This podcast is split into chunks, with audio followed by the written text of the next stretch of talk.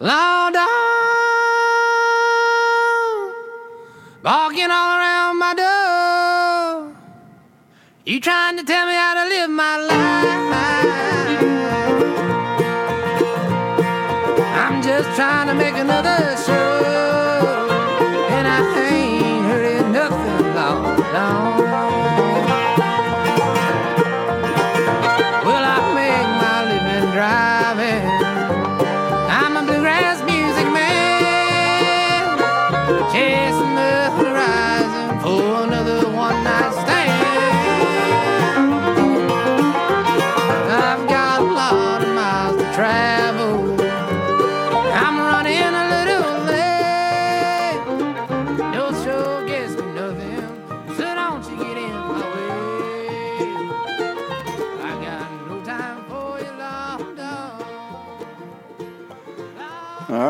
I'm digging it, man. I like that uh, intro.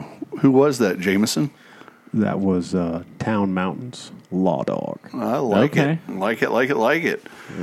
All right, well, uh, here we are. It's uh, another Saturday night, albeit a very, very, very wet one here in the Taylor Park. Um, probably haven't seen water around like this since the last uh, hurricane. Um, The state's sinking. Yeah, It's finally happening. it's uh, you know Florida's that going under. that rising seawater. That's what. Well, that's why we have all we all have the big lifted trucks. You know, Oh, that's right. That's got right. to drive through the floods, That's right. and we have little peens. But Yeah, yeah. Frank and Beanie Weenies. that's right. So, uh, episode 77, if uh, anybody's keeping count, um, Taylor Trash Fly Fishing. We're um, ready to get right after it.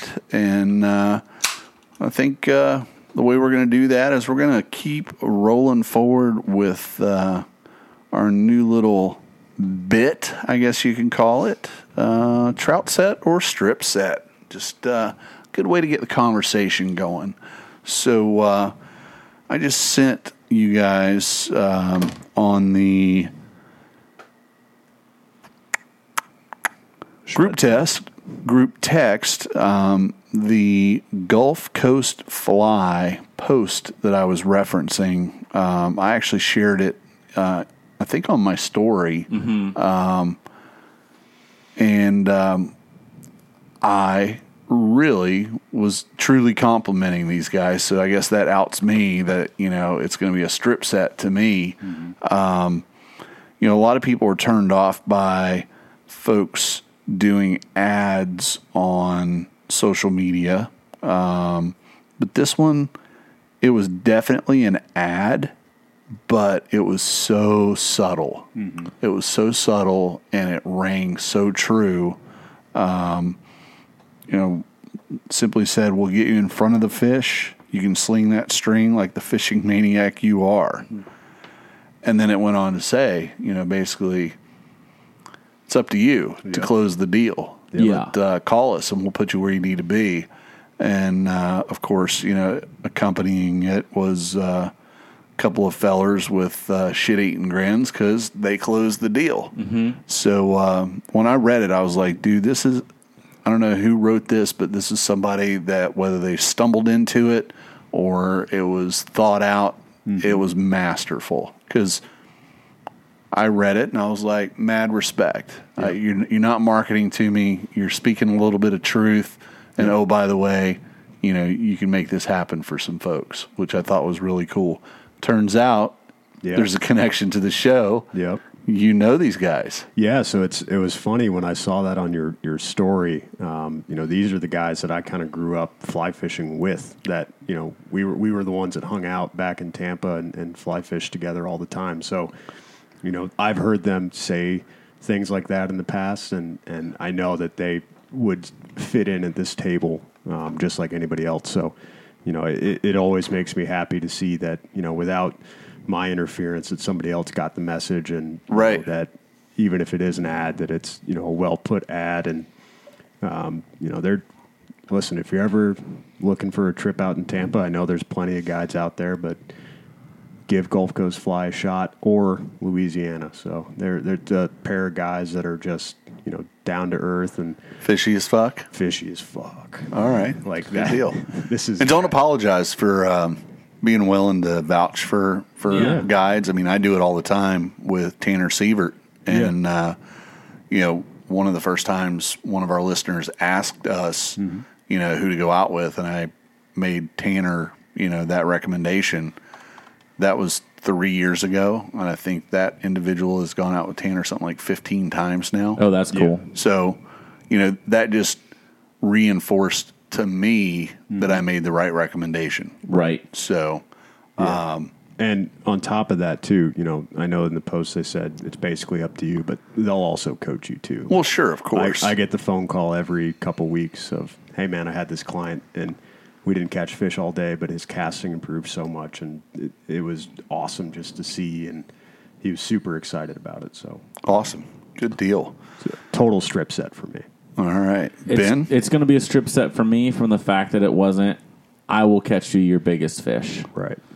I got you. we will it wasn't there was no promise made of you're going to have the best day of your life you're going to catch the biggest fish you've ever caught it was purely we know where the fish are come show up bring your a game and let's go Nice. All right. So, uh, second th- topic.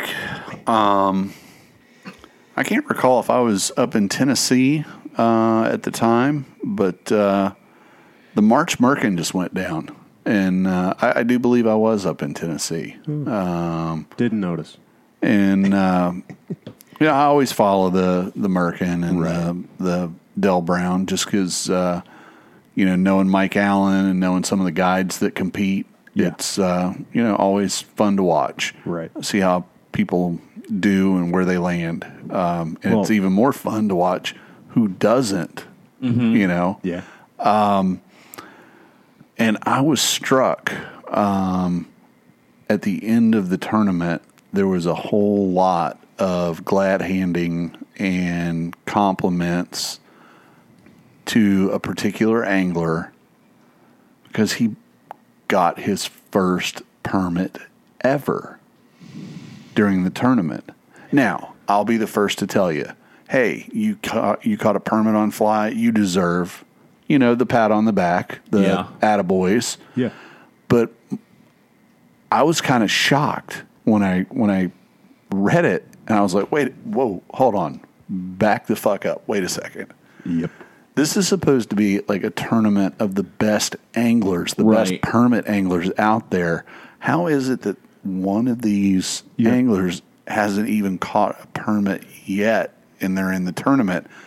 And I juxtapose that against the fact that, you know, there's a guy that applied this year after having taken a decade off from fishing the tournaments and was just bolt like turned down instantaneously. Um, it didn't even his application didn't go to the selection committee.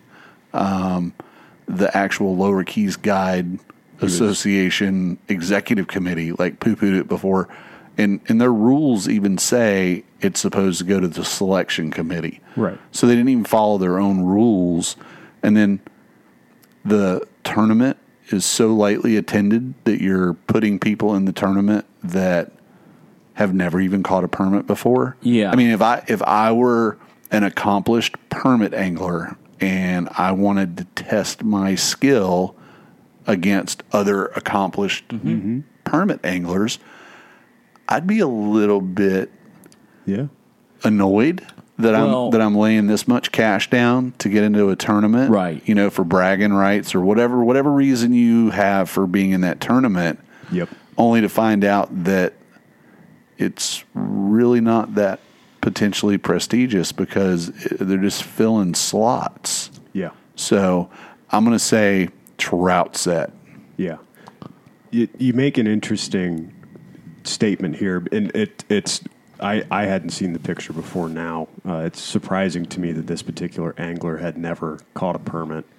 Um, but it, I definitely agree with you that the, the fact that you know, when I look at these tournaments, I think I'll never be able to be in them because I've never caught a permit. Right. I've caught one big tarpon, and I think he topped out at maybe seventy pounds. Like I'm not a down there guy. I don't pay for guide services to go out and, and do that type of fishing. Right. Like that is an invite only club. That is a and like you said, you have to go to a selection committee to even be in the tournament. Right. Right. And so it, it I totally agree. It, it discredits the tournament and it if I was one of the guys that dedicated my life to chasing this elusive fish and I knew that somebody that had never caught a permit was in regardless of who it is. I don't care Right. if you're the biggest name in the industry. Like it, I'm sorry, I don't want to compete against you. I'd rather compete against Joe Schmo, who got blacklisted and who isn't allowed, but is a much more accomplished angler in that, Right. in that for that species even. Yeah. I mean, it reminds me of the whole, you know, getting upset over mean tweets. Right. You know, mm-hmm. it's Yeah. like, okay, you know, mean tweets. Don't read them. Yeah. You know, stay away from it. You know, for, tune them out. But when it comes to performance, Yeah. motherfucker performs and you want to test your skill, you want to test it. Uh, you know, no, nobody nobody wants to play the, you know, in the in the March Madness. What you know, the the number one seed really doesn't care to be matched up against the, you know, 64th. the 64th. You know, it's like uh, we're we're risking getting injured.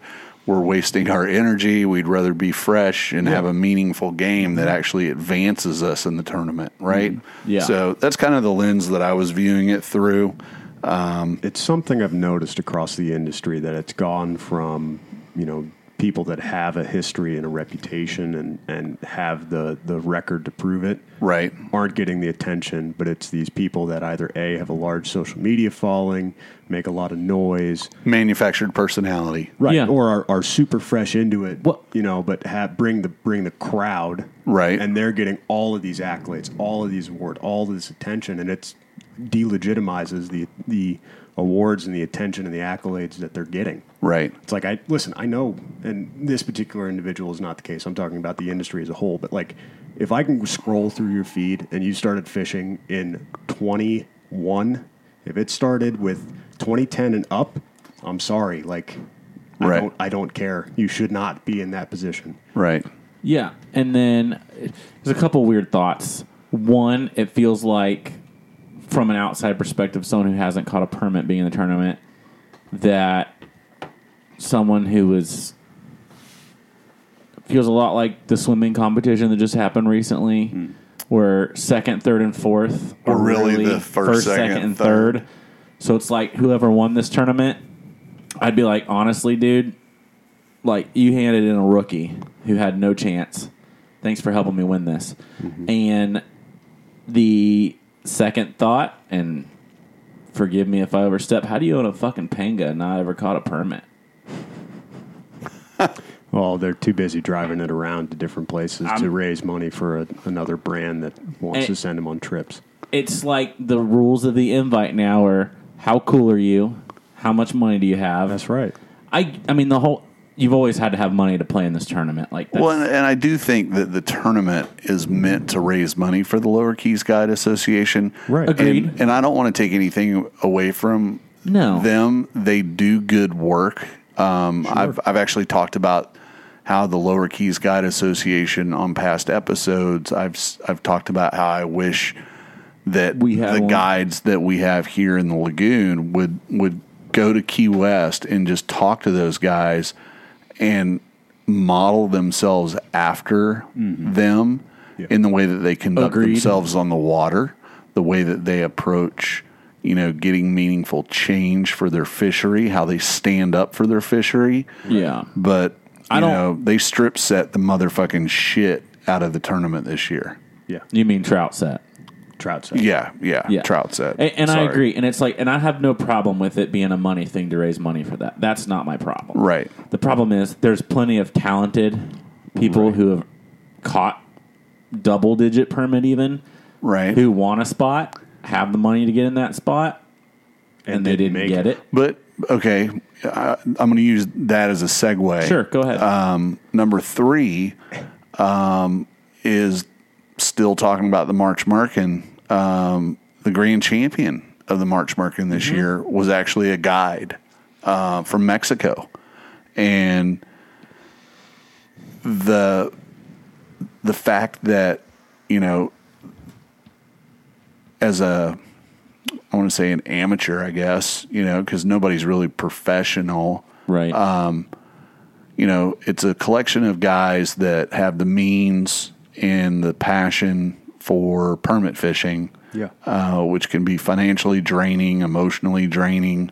Um, you know, are they starting to not compete in the tournament because of things like, because this isn't this guy's first year coming up from Mexico and being the ringer. Um, it's just the first year that he's won it. Yeah. And, you know, if I were an angler that was considering applying for that tournament, you know, I find out, well, they're letting people in that have never even caught a permit. I'm competing against a guy that day in and day out watches permit feed, Right. is pushing anglers into permit Right. every day, all year long, and you're going to bring him up. right. Wait Why? a second. Yeah. Why? Well- Why? so maybe you know, maybe that's why the tournament is, uh, you know, losing. I, the way I, I, I don't think that the uh, field was full this year. Really. Yeah. So And somebody else still didn't get in. right. Well, and I look at it. If you look at a lot of local tournaments, and I say local, let's just call them like regional tournaments. You know, we've got stuff we like the Charleston crowd, the this crowd. Like I've been to tournaments, and I've definitely seen on the rule book two guides cannot fish with each other. It's an angler and a guide, or vice versa, or it's amateur. But a lot of tournaments state two guides cannot be on the same team Okay. you got to split them up because you have two people who are looking for the same thing. They're you know they're Yeah. by all Well, and you know, I mean, listen, especially if you're targeting in on that one specific species. yeah The guy on the boat knows what you're thinking on the back of the boat before you even have to say it because Right. they are talking on the back of the boat. Well, they're, In their yeah, they're speaking job the same. Yeah, Yeah. it's the Right, same so- language. You know, it, I get it on their part. They want to fucking win, and Right. I would Yeah. want to win too. They want their name on the trophy. but as everybody else in the tournament, the people that act, that are, and on top of this, uh, they're guides, right? So I'm not going to say that I know that money wasn't exchanged between the two of them, but I bet it was a hey, bro, hey, guide day for guide day, uh huh, you know, or I maybe would a little suspect bit of that. there- Yeah, along, yeah. I would suspect there was some kind of consideration. for the guy that is an amateur, an angler that just loves fishing for permit, who drops, you know, five, six, seven, eight grand for the couple days of fishing just to have that guide, not including the tournament entry, not including their trip down, not including the Airfare to get everything Right. else. Right. Like I would be furious. Yeah. Because I, I'm getting shafted by a super team Well, you know, who doesn't have the investment that I do. Brian Clancy, um, when he still had his fish camp here in Oak Hill, he used to do the Mosquito Lagoon on fly. Um, I think it ran for six years. And Ian and I fished it either the last year or the next to the last year that it was going on. And we had not fished it in years prior to that or I won't speak for Ian. I had not because um, Brian did not differentiate, and he would allow guide teams to compete against. You know, if you and I were on a team, we might be competing against two guides that took the day off that fished the lagoon, and I'll be the first person to tell you that I don't consider it a big, huge advantage that I, you know, on the guide's part, um, from a casting perspective or a feeding the fish perspective, because, you know, my logic tells me they're on the back of the boat. They're not as polished and, Right. you know, I mean, they know they're, you know, they're, they're probably decent casters, but what they do know that you and I might not know is, you know, we're at best fishing two days a week, Yeah. right? Yep. On the busiest days. they are following fish around on a daily basis. Right. Like when they leave the dock, they know where they're going. Where when you and I leave the dock, we're searching. Yeah. And then when we, you know, get in that hot spot, we've got to make it happen where they're going from hot spot to hot mm-hmm. spot to make it happen. But the more I watch the results of the, that particular tournament over the years, I started noticing, and I, I thought it was kind of amusing that a lot of those guide guide teams would come in blanked in his tournament. Hmm. And usually it was an amateur or two amateurs or an amateur and a guide that usually won his tournament every year. Um, so Ian uh, and I decided to fish it one year, and um, he had already moved down to Key West. He was working at the fly shop, um, you know, learning his way around keys, you know, uh, fishing himself, preparing himself for a guide career, and um he came up and we fished it, and it was one of those magical days where we rolled into the first spot, tails up, he bangs a fish, you know, straight away. And we, you know, our original plan was you get one, we switch. I get one, we switch back. And it happened so fast. I was like, no, no, no, you stay up there. Right. And then bam, he got a second one. I was like, fuck, dude, you got the hot hand. Just stay up there, I'll pole. And we had a banner fucking day, banner day. And then we missed a couple late, like right before lines out but we came into the dock thinking, you know, swinging dick, we were fucking in the fucking money. We were going to win this thing. And we didn't. And we lost to a guy that didn't fly fish, but he fished those old shitty boss man tournaments. Yeah. Mm-hmm. So he knew where a couple of schools of those kind of fish were. Yep.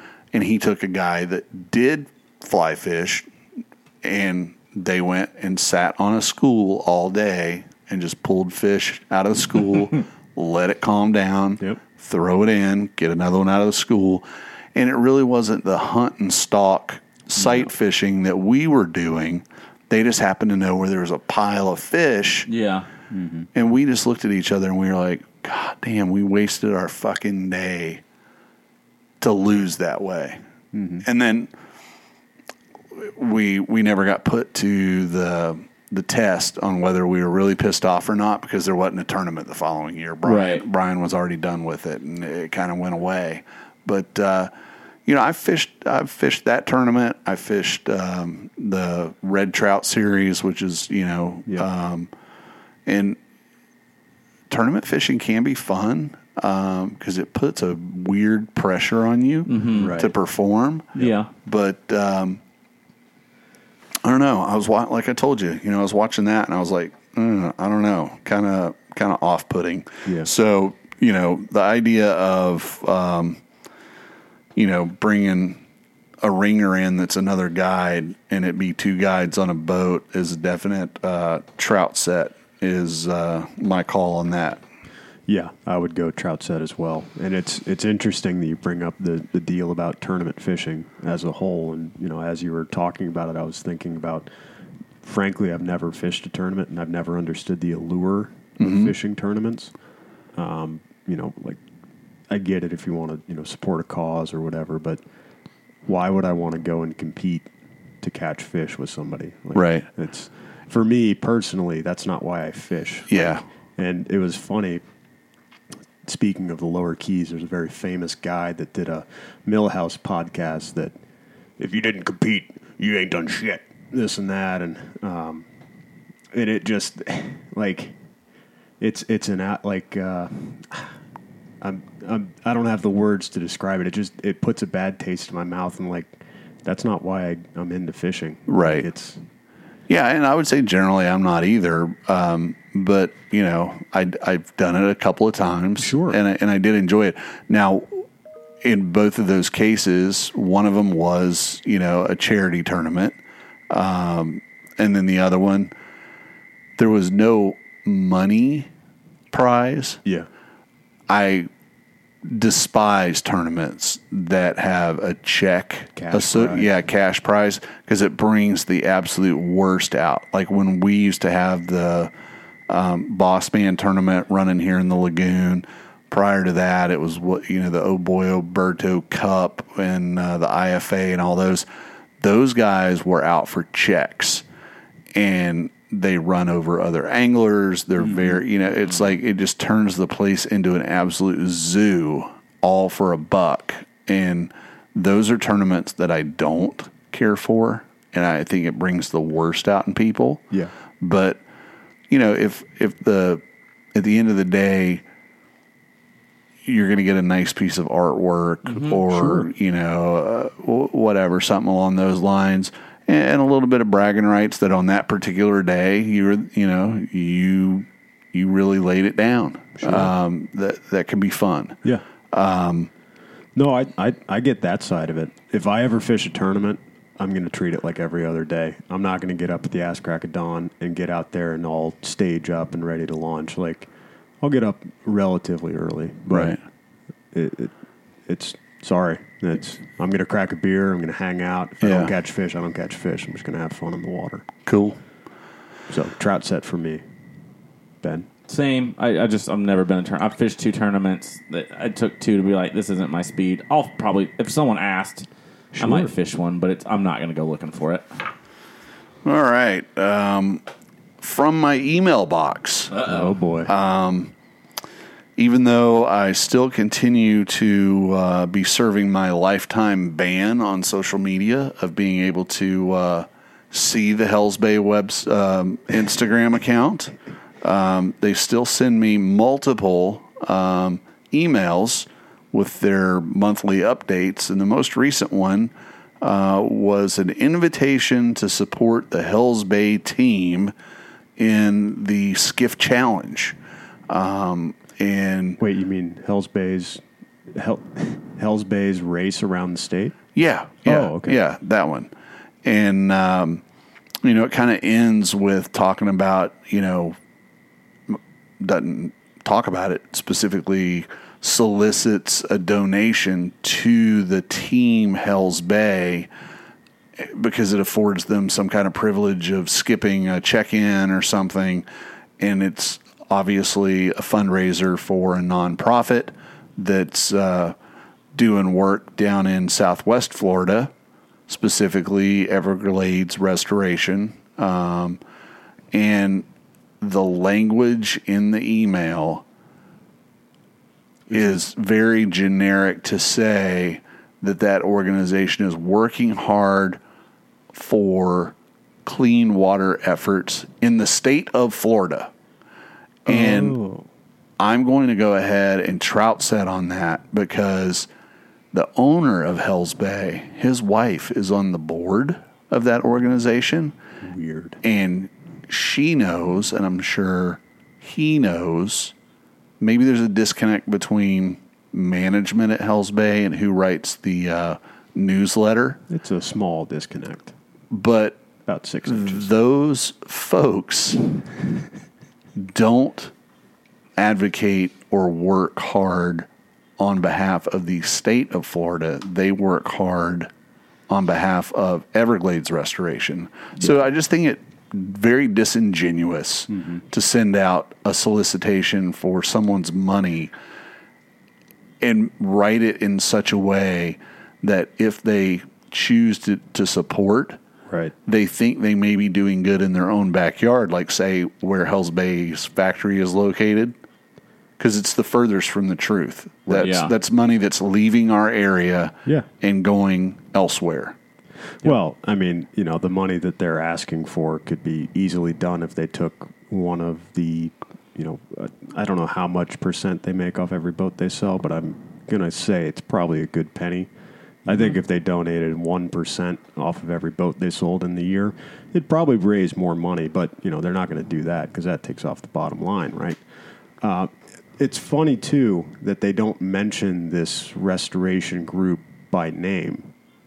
So here, the question is: Does that money actually go to this specific unnamed restoration Oh group. no, no, no. They're named. Oh, they they're are? named. Okay. Yeah, Sorry, I didn't get named. the email. Yeah, Um, they're named. Just in the way that you've talked about it, it's with with the vague lettering of it. It's No, the the only vagueness is you know how they describe where how the money is going to benefit. That you know, if you do this, we give it to this group, and it's going to benefit the state of Florida. Right. steak dinners in Tallahassee, baby.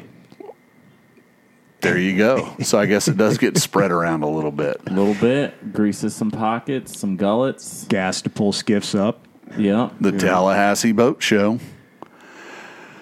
Um, I think uh, this is the final one, and uh, this one actually made me chuckle a little bit. Okay. Uh, from the news recently, um, there there's a Brevard County commissioner that was recently profiled on the news. Um, I don't know where I saw it. I saw it first. It was just circulating. Somebody actually DM'd me.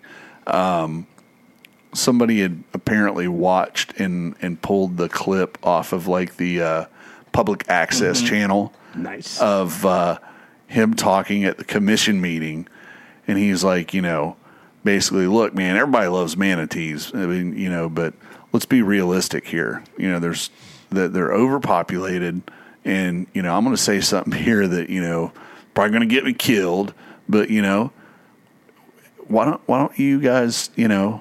Show me some, you know, literature or a study. He goes, they do it with bears, they do it with deer.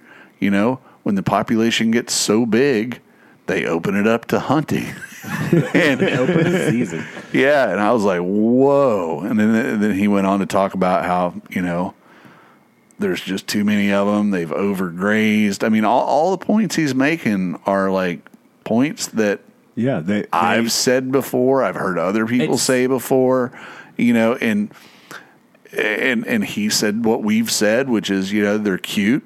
We feel bad to see. You know, I mean, we're we're prolonging starvation is a bitch. Yeah. Yeah. starvation is a bitch. Right. Um, you know, so y- you're loving them to death, Basically. and and right now, it's it's the entire ecosystem that is in trouble, and if you don't fix their ecosystem. This is probably going to be an occurrence that happens even more often than this one off, oh my gosh, where did this come from Yeah. Yeah. event that we're going through. So, uh, I'm glad because uh, I've trout set, you know, four out of five, but I'm ending this one on a strip set. he had the fucking cojones to say it, Yeah. and uh, I don't think it's going to happen. No. And I don't. I, You don't want it to I don't happen. want it to happen, but it's funny that it was said out loud by an elected official. Agreed. And I I mean, the news coverage. There, there Oh, was they painted him terrible. Oh, there was. Uh, they interviewed a couple of um, people, Activists? activists that were like, "We're going to make sure he doesn't get reelected." and I was like, "I don't know." There's a lot of people that are quietly going, "Mm-hmm, yep, this And- is making more sense than not sense." And even if you just take it from a sense of him using hyperbole to explain, we have a problem. There's more in the population that can handle it than the Right. environment. Like yeah, you got to do something. right. And if this is the grab someone and shake a moment to get them to see it, like oh my god, someone's threatening to kill the manatees because there's too many of them. Yeah, I mean, maybe his goal is to make them so mad at the idea of you know open season on manatees that they're like, wait, there's got to be a different way to go about this, and he's Yeah. like, well, what are you thinking? Yeah. Well, maybe we What fix the, maybe we fix the water quality. Hey, I'll meet you halfway on that. Yeah. right. Yeah, and and he made an interesting point in in that in his comments about the difference between manatees and grass or manatees and cows. In Yeah. the way that Yeah, they with eat. eating the roots. and mm-hmm. and cows go down to the stub, mm-hmm. but they leave the root so the grass can regrow. Where manatees pull it all out. Right. There is no regrowth of seagrass once a manatee grazes there. And- and I his comments about an open season for manatees, like you were saying, I don't think that's going to ever happen. Right. But you know, if if there's, I mean, heck, we do relocation for manatees all the time, right? Injured Right. manatee call, we'll re- rehabilitate it, relocate it. There's there's other ways to solve this problem, but there is an overpopulation in this current environment, and w- it, something needs to be happened. And somebody finally has the gumption to say there is a problem, and feeding them lettuce every day isn't going to solve it. Right. No, Which I think that program has come to an end. They said it was supposed to be for winter. I think I think as of uh, the end of March, they're like, Yeah. okay, the water's warm enough. Um, they're We- they're starting to disperse. We're going to stop feeding them the lettuce. We need a check in because I, I will bet there is an abnormal amount that actually stay there, Yeah. regardless of Probably. water temperature. Oh, absolutely. And my absolutely. my solution, by God, the is black send the tarps manatees keep to feeding. Florida Bay. Pick them up, move the too many. Well, they the did. Everglades. They did have over two days, 17 billion trillion tons of dead seagrass die off two years ago. So, I mean, maybe they could take care of that too. well, we can get rid of their grass problems. That's right. And you know, I, I I heard him do the uh, cattle graze down to the nub and leave it, and I was like, man, that doesn't sound right to me. Where Um, the farmers rotate them. Yeah, because I've always heard that like the comparison that I always heard was bison and it's it's a type there's like a scientific word for the type of grazer and I used to always hear that bison graze down and stop At a certain level. at a certain level. Like goats. and cattle will down to and rip it out like and that's why farmers can't put an unlimited number of cattle on a pasture mm. or you have to rotate the pastures because if you don't cows will eat it down to the bare earth. But, and that's an aside. I think you know he was i know the point he was trying to make Yeah. but i was like wait a second. Is did he mean to say bison i can't i can't remember Right. and and but maybe that's why bison continued to move as they do go all the way down. I can't. I don't. Yeah. know. But uh, you know, maybe they'll cover that on the next episode of Yellowstone or something. I hope so. Season five. Season five. Let's go. All right, so uh, that's uh, trout set or strip set for episode seventy-seven. Um, I liked it. I think uh, you know it's uh, something. Let I- us let us know your thoughts. let us know your thoughts. Um,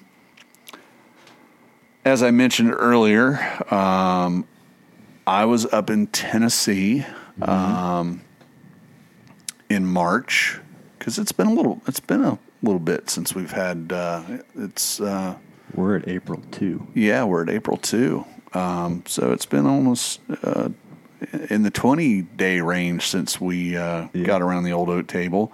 But uh, it was spring break, so uh, you know, as uh, as you get older, um, you start like looking at time differently. And specifically, you know, my kid is 16. Um, he's a sophomore.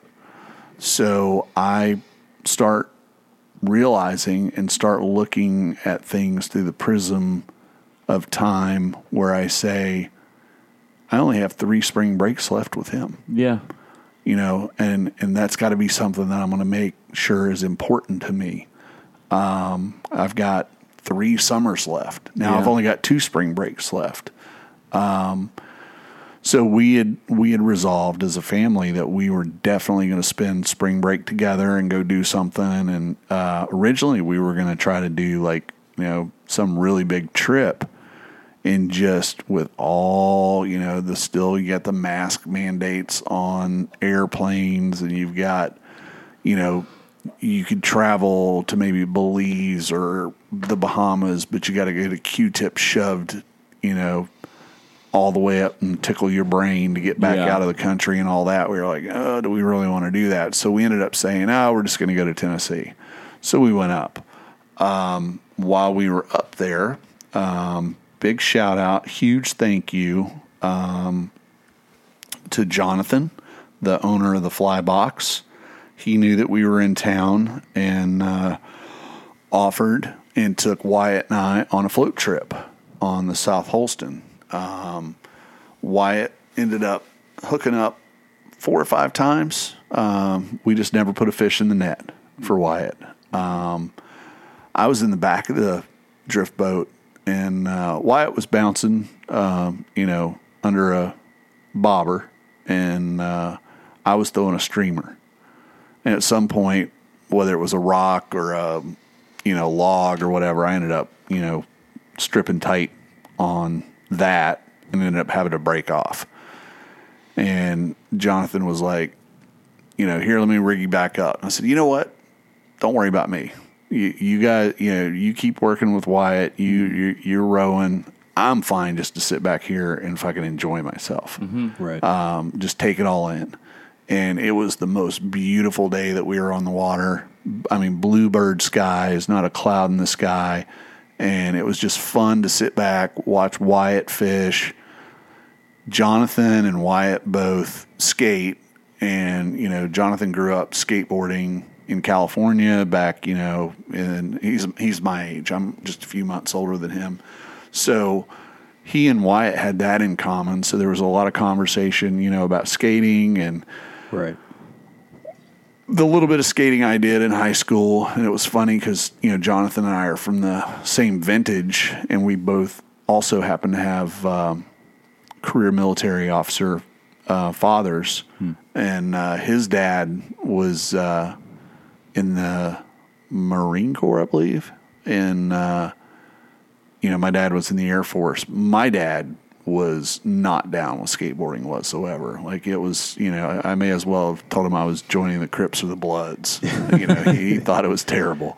Um, so any any skating I did was, you know, on the down low, sneaking around with my buddies that did skate all the time, and uh, so, you know, it was pretty eye opening for Wyatt to be hearing how our skating was done, you know, under this cloud of suspicion of being, you know, like, you know, these Druggies. ne'er do well, druggy, you know, all the negative stereotypes where, you know, his entire skating, you know, life has been, you know, it's a positive thing. It's, you know, I mean, he's experienced some, like some of the idiots in, in our former town that were commissioners that had the Yeah. same ideas, you know, those old stereotypes. And that's why they were fighting against, you know, providing a skate park.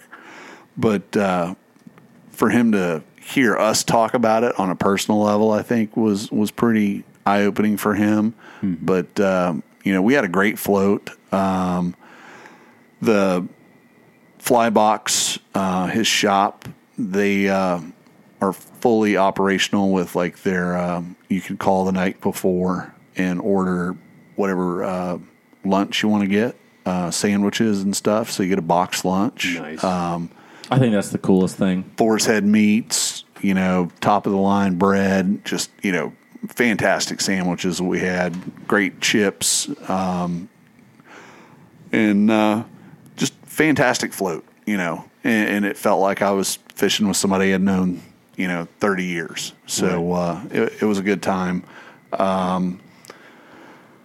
other you know stuff that we got done during spring break we actually went over to boone north carolina um, oh well let's let's back up so when we left um, we boogied up there right before your wedding um, before your wedding weekend and uh, we rolled into town and probably six eight hours after we got into town you know in the overnight we got um, a pretty good winter storm came through, Yeah.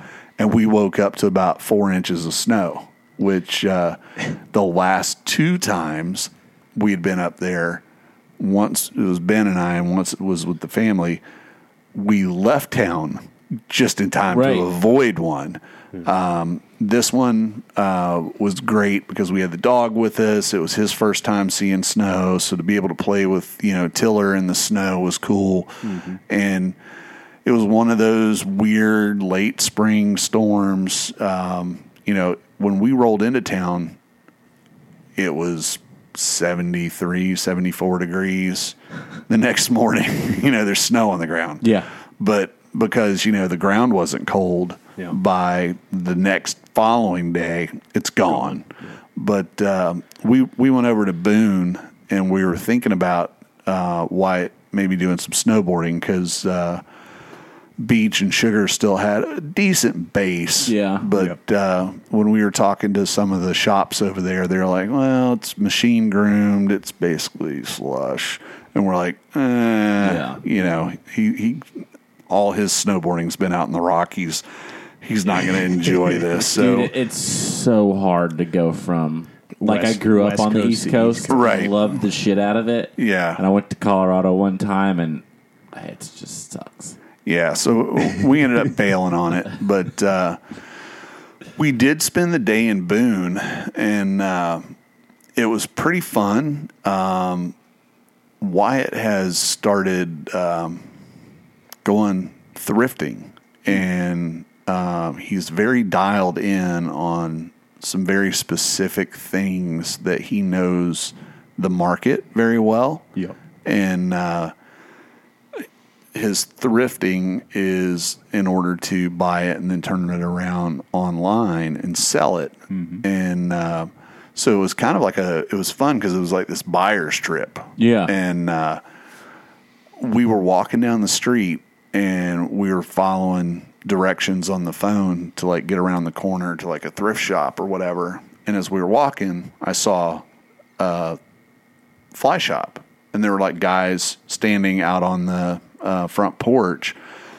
And Shannon's like, you know, do you want to go to the fly shop? And I was like, no, no, no. You know, let's stay focused on going to the thrift shops. You know, there's like five or six that we're going to. You know, we, we, and plus we got to get lunch or whatever. Uh, in between a couple of the thrift shops, they've got a brand new skate park up there. So Wyatt went and wanted to check out the skate park, and I posted it on my story, and uh, I got a DM from one of the guys at the fucking uh, Fly, fly shop. And it's like, I knew I saw you walk past the shop today. Why didn't you stop in there? And I was like, man, sorry, it was with the family or whatever. But uh, So were you in downtown at that point? downtown, Yeah. yeah, yeah. So it's uh, high country, High country. yeah, yeah. Which I, I really am bummed that I didn't go in and say hi and you know buy a hat Super or a nice shirt or shop. Something. And they actually have some really good shirts. Yeah, and and we'll be back. Yeah. um, you know, it was just we were kind of on a mission, so uh, it, there was no um, insult intended or anything. I just was kind of you know already already had plans for the day, but uh, while we were there, it was so funny. You know, we were doing you know walking, uh, and if you use your phone to navigate, you can switch to walking mode or whatever.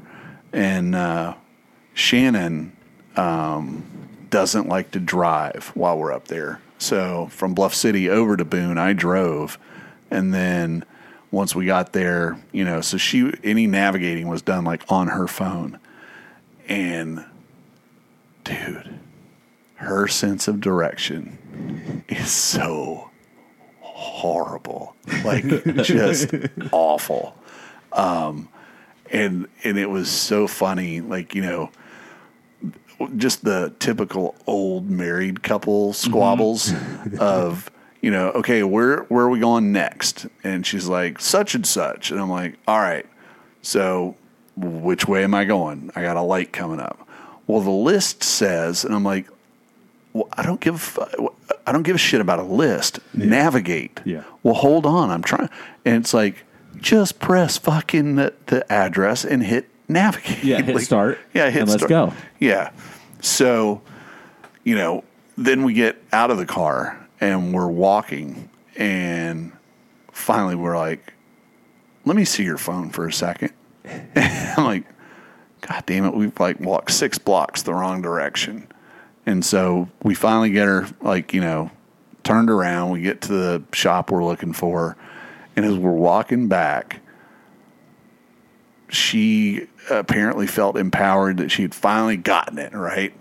And mm-hmm. as we're walking back, I knew where we'd parked the car. And I said, Hey, we're parked in front of the courthouse. Mm-hmm. and we're going up a hill towards the courthouse, and I can see the courthouse. Yeah. like, you know, situational awareness. I paid attention to where we parked, what Right. the buildings looked like. Mm-hmm. Yep.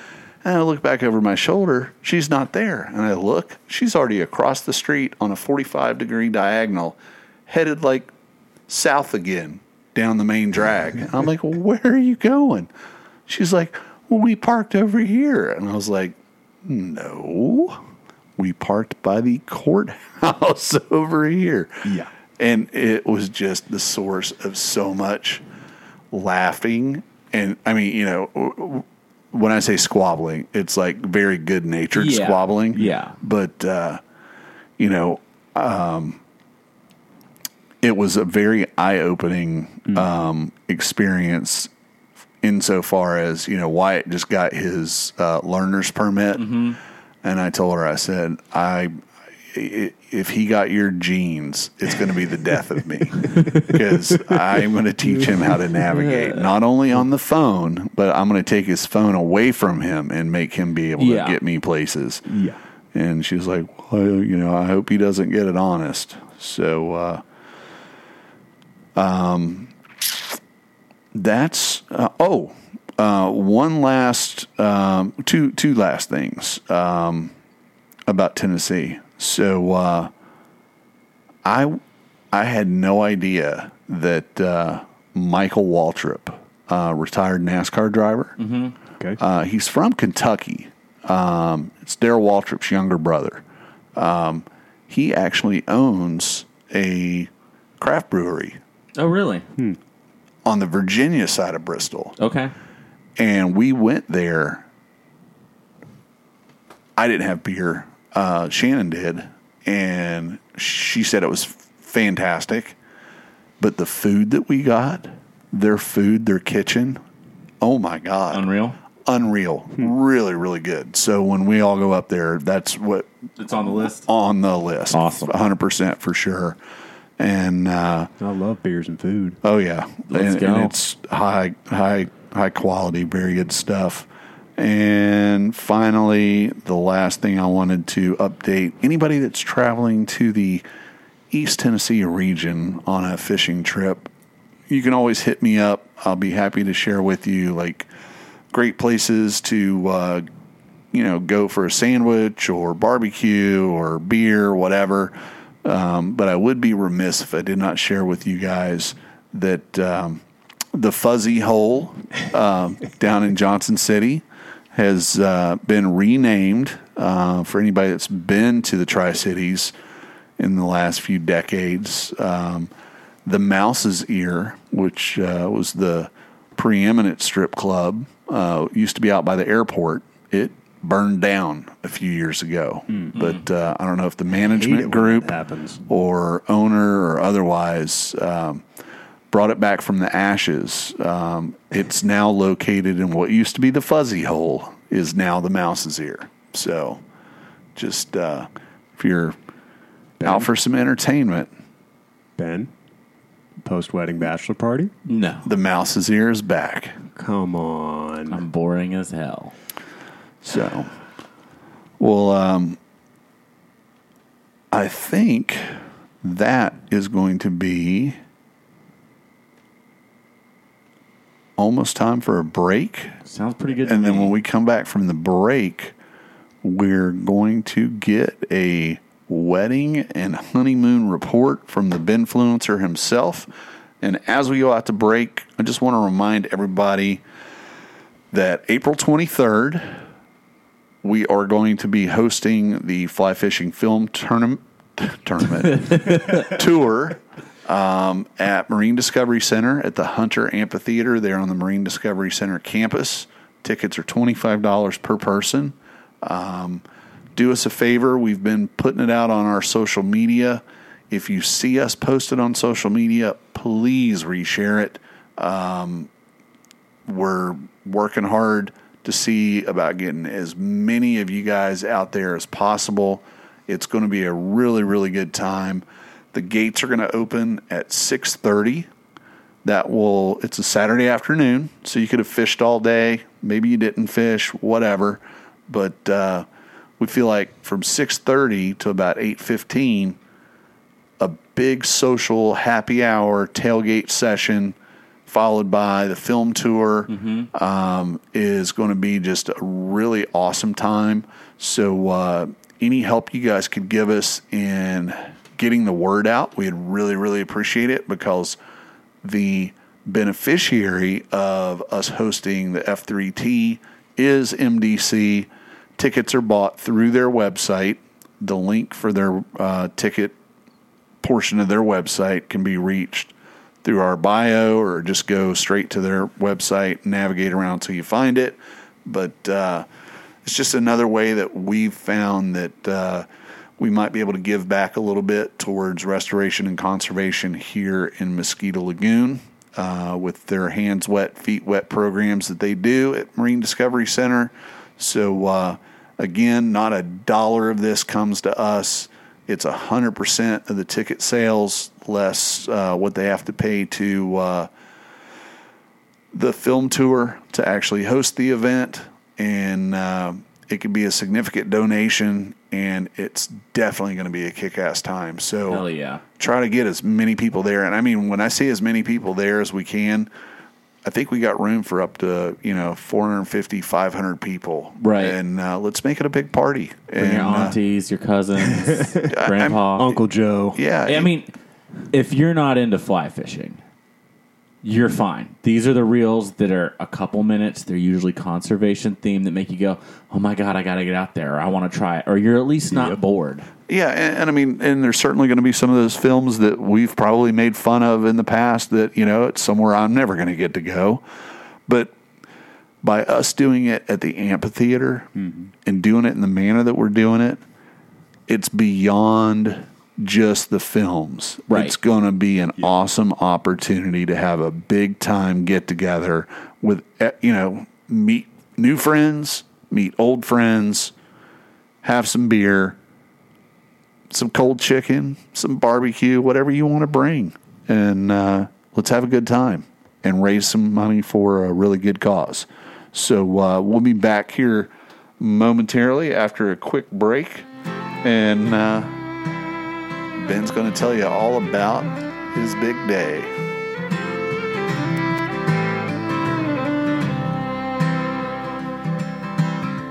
Highway boys on the road tonight. Got a gig out at the Ryman.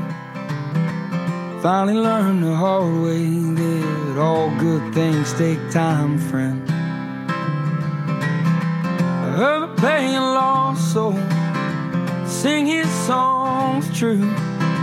That make a southern boy cry, turn a northeast man confused. And I woke with a fever sweating oceans again. There's mirrors in hotel rooms, but I do not recognize them. Maybe it's the I think I hear wedding bells. Ding, ding.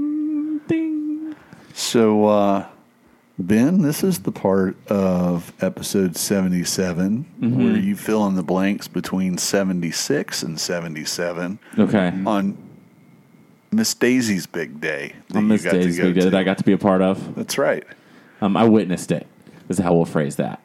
Um, so day started out like any other day in a hotel. Woke up, think I'm hungry as heck. So Let me go downstairs and get part of that shitty breakfast. well, I already knew I wasn't going to do that. So back up the night before. Okay. So I had Mark. I had asked him if he would tie. I was adamant that my boutonniere was going to be a mangrove leaf, hopefully a flower. They were not blooming, and a fly. That was going to represent me and my interests. And so Mark, I asked him if he would tie me fly. I had thought he was going to tie one for all the groomsmen. He tied me one, and it was a very beautiful fly. Um, Have you've you- seen Mark tie. It Yeah, was absolutely. immaculate. Have, have you fished it yet? I will not. There's not even a hook on it. It's a really cool hook that has like a round ball on the end instead of a point. Okay. It was designed for my safety in mind. um, and probably my wife's more importantly. And stunning fly, and Brian Butts had already RSVP'd to the wedding, and I said, "Hey Brian, can you time me three flies? Here's what I have. Make them a little bit different." So Mark made me a beautiful crab fly.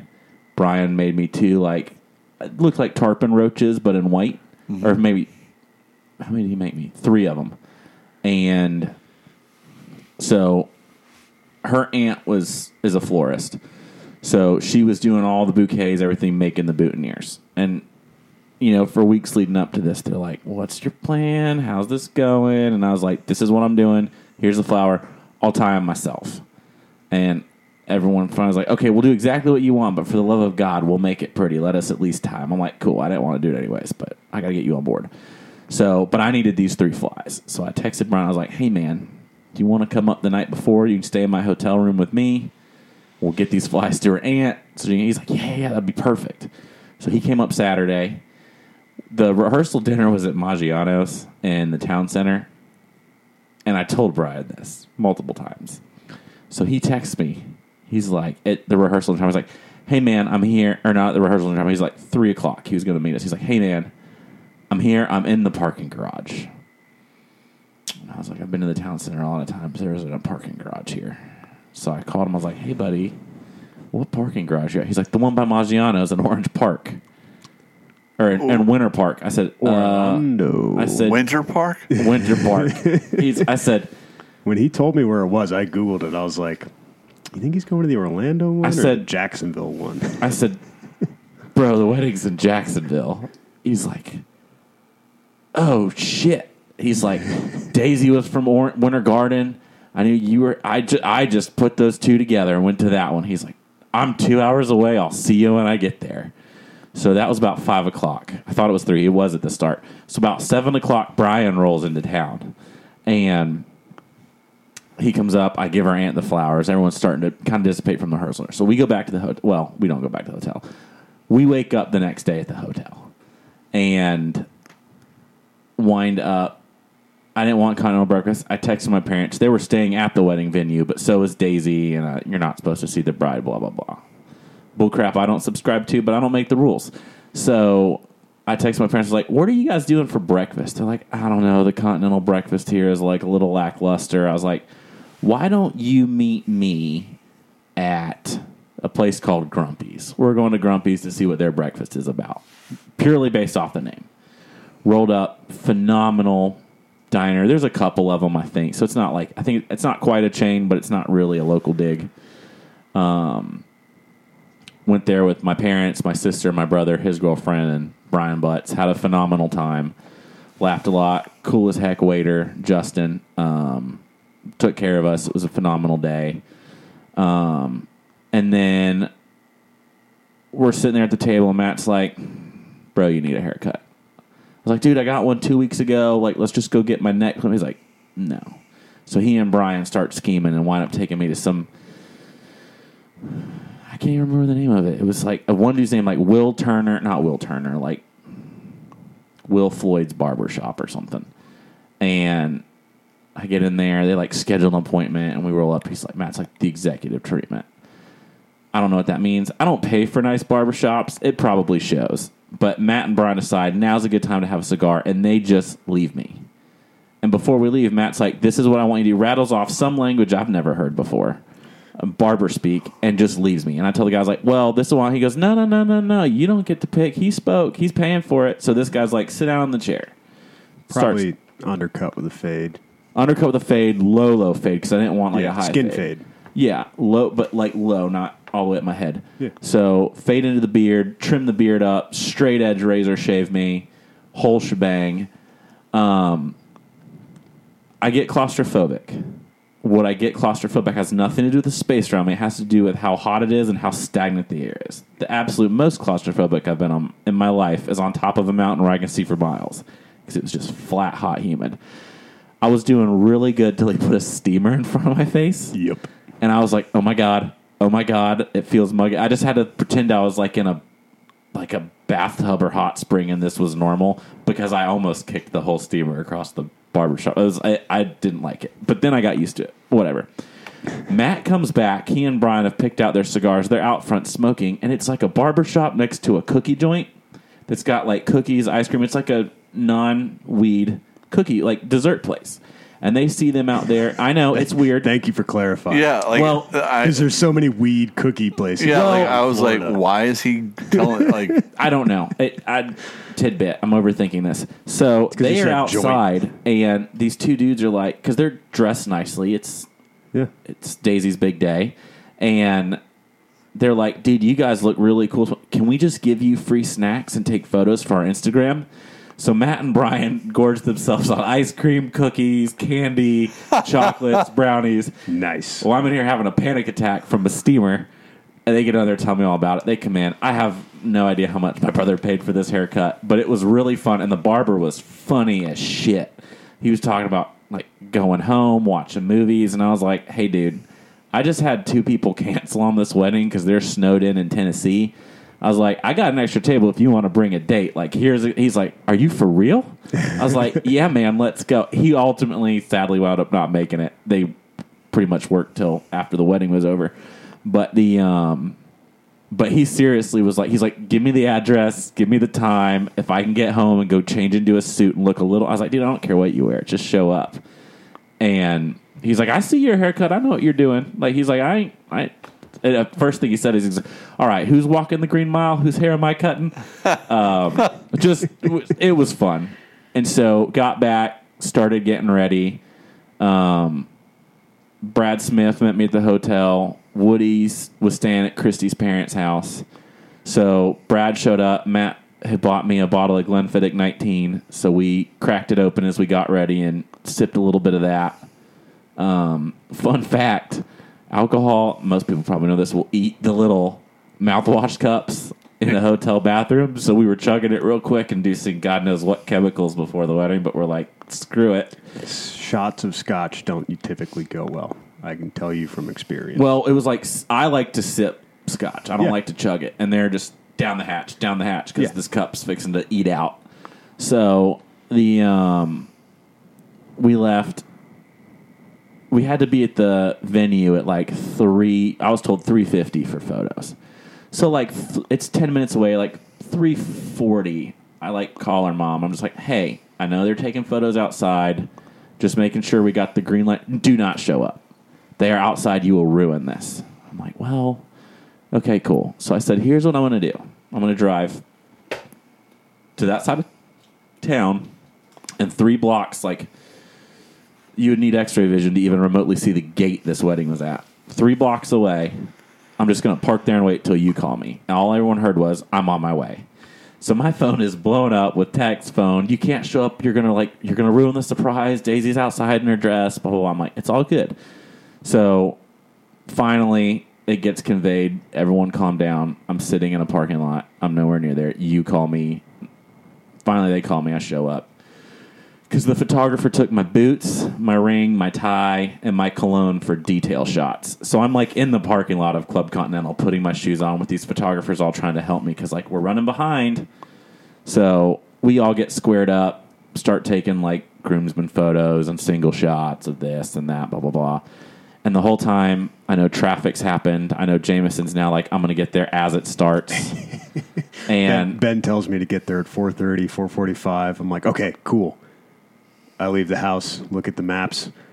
Best, best, I'll be there at 5 o'clock because there was a major accident on 95. Super big slowdown. So it was like, okay, you should take back roads. So And the whole time, normally I'd be like, whatever, it's all cool, you're late. But I had this plan in my head. And it required him being there at the start of the wedding. So I'm sitting there going, how do I delay the start of this wedding that's supposed to start at 5 o'clock? Thankfully, two very important people were also late. So we just held off a little bit. to be fair, I was not late. I was Mm-hmm. No, you were on, on time. time perfectly. I You- pulled in 100%. 5 o'clock on the nose. Mm-hmm. The whole thing is. Just wanted to put that out there. my lovely wife knows that I'd love to be punctual, and nothing grinds my gears more than just being late because you're careless. So she was like, "We're gonna start at five o'clock, so I don't like get him." So then I'm like, "How do I slow this down?" Like, I don't want to take a whooping on my No, On a wedding It night. wouldn't have been that, but she like she know like it's just like my biggest pet peeve or one of them. So everyone shows up, and I'm like, and the whole time at the rehearsal dinner, I told Mark and Andrew, I was like, okay, here's the plan, fellas. I wouldn't have dared ask you to go buy a suit and to go through this whole rigmarole of photos and this and that and that. I was like, but you guys are my best friends. I expect you to stand up there with me. So they're like, well, what? I'm like, no, no, no. And everyone's like, okay, this will be fun. So, and they're like, we, we don't have suits. Like, I don't care. Wear a Howler Bro shirt, wear shorts, flip flops. I don't give a rip what you wear. Don't care about that. So everyone shows up. I guess there tried to be some kind of coordinating. To which Andrew asked Mark what he would wear, and he's like, "I'm thinking like a Howler bro, like a frigate shirt, something nice." And Andrew's like, "Okay, cool." So then everyone shows up in a suit, but poor Mark, and he feels oh, bad. I'm like, and Mark's like, "I feel like a scrub." I'm like, "Dude, this is perfect. This is exactly what I wanted." To this end, right? I had known that you were planning this. You Yeah. kind of mentioned it to me at the camping trip another time. Yeah. Around each other, and the day of came, and I was like, "Shit, I think he said do this, but let me text him." So I text him, and he's like, "Wear whatever you want, man." I was like, "The fuck does that mean?" Right. It's exactly So I'm what going it to a means. wedding. I'm wearing a suit. Like I, I have to get dressed up. and, And- you look stunning. So it starts. Everyone's there. Like I'm, I'm happy. I'm like, okay, the posse's here. Everything's in place. Nobody has any clue because I knew from wedding planning, if I mentioned anything, that the first question would be like, well, do they all have their suits? No. The, it's going to throw. Don't care. So I said nothing. Told no one. Didn't tell the coordinator. Nobody. Just said, stand by my brother. Follow him out. Stand here. If anybody gives you a hard time, just tell him this is what Ben wants. Nobody gave him a hard time. They walked out. It starts. The whole procession starts. It's very funny. Um, I would say I'm friends with. There's only one of her bridesmaids I hadn't met because she lived overseas for a while. But like I'd met all of her friends and kind of knew them. We all like kind of gave each other the look on the way back, and you know the guys were standing there, and then then they bring out the flower girls, which her niece Charlotte is like a ham taking over the camera. My niece all of a sudden becomes Miss Bashful and is not throwing any flowers out. She threw one. And so her dad, or it was my dad, says, Nora, throw some flowers. And she looks at him, picks up one, and goes, it just chucks it off to the side, gets up there. At the end, I guess, I didn't see it. I would have, it's going to be on the video. I can't wait to see it where my sister Courtney like waved at Nora and like from the procession, like standing with the other bridesmaids, just flips her the bird in the middle of the ceremony. I can't wait to see it. It's going to be hilarious. I doubt she even knows what it means, quite frankly. Right. Um, So then we had some of their friends like play strings, and they volunteered to like very way under cost play for the ceremony. So they start the we'll call it the bridal march, mm-hmm. and no one had told Daisy she could come down. So she's upstairs. And I'm like, it's your like, come on down, we're ready. And so she thinks everybody's just now going out. She can't hear the music, so she's out like walking around, looking at the reception to get like one thing of it all like put together. The whole time, like it's playing. It's like we're just on the edge of it being uncomfortable. Like, do we have a runner? Like it was very funny. And then she like comes out, um, and it was it was awesome. Um, Wow, I didn't even notice it. It didn't seem. I like it was didn't either for till they started talking about it, and then I started. Thinking, I was like, you know what? They did get pretty, like thirty seconds into it before the door opened, which is it's probably right on the cusp of like, uh, are we good? Um, came out by far probably my favorite memory of my one of my, like one of my top favorite memories of my whole life. Um, it is.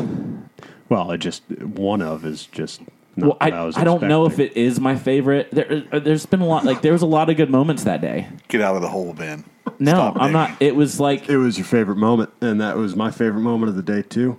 And uh, it distracted me though when her veil almost fell off when she was walking out. But So, she saved it. the and it funny was, thing is that veil was pinned with eight bobby pins, and they did not account for the concrete walkway catching the end of it and trying to rip it out. Oh yeah, Um, So she makes it to me, um, and then quite frankly, the whole world goes to this. yep.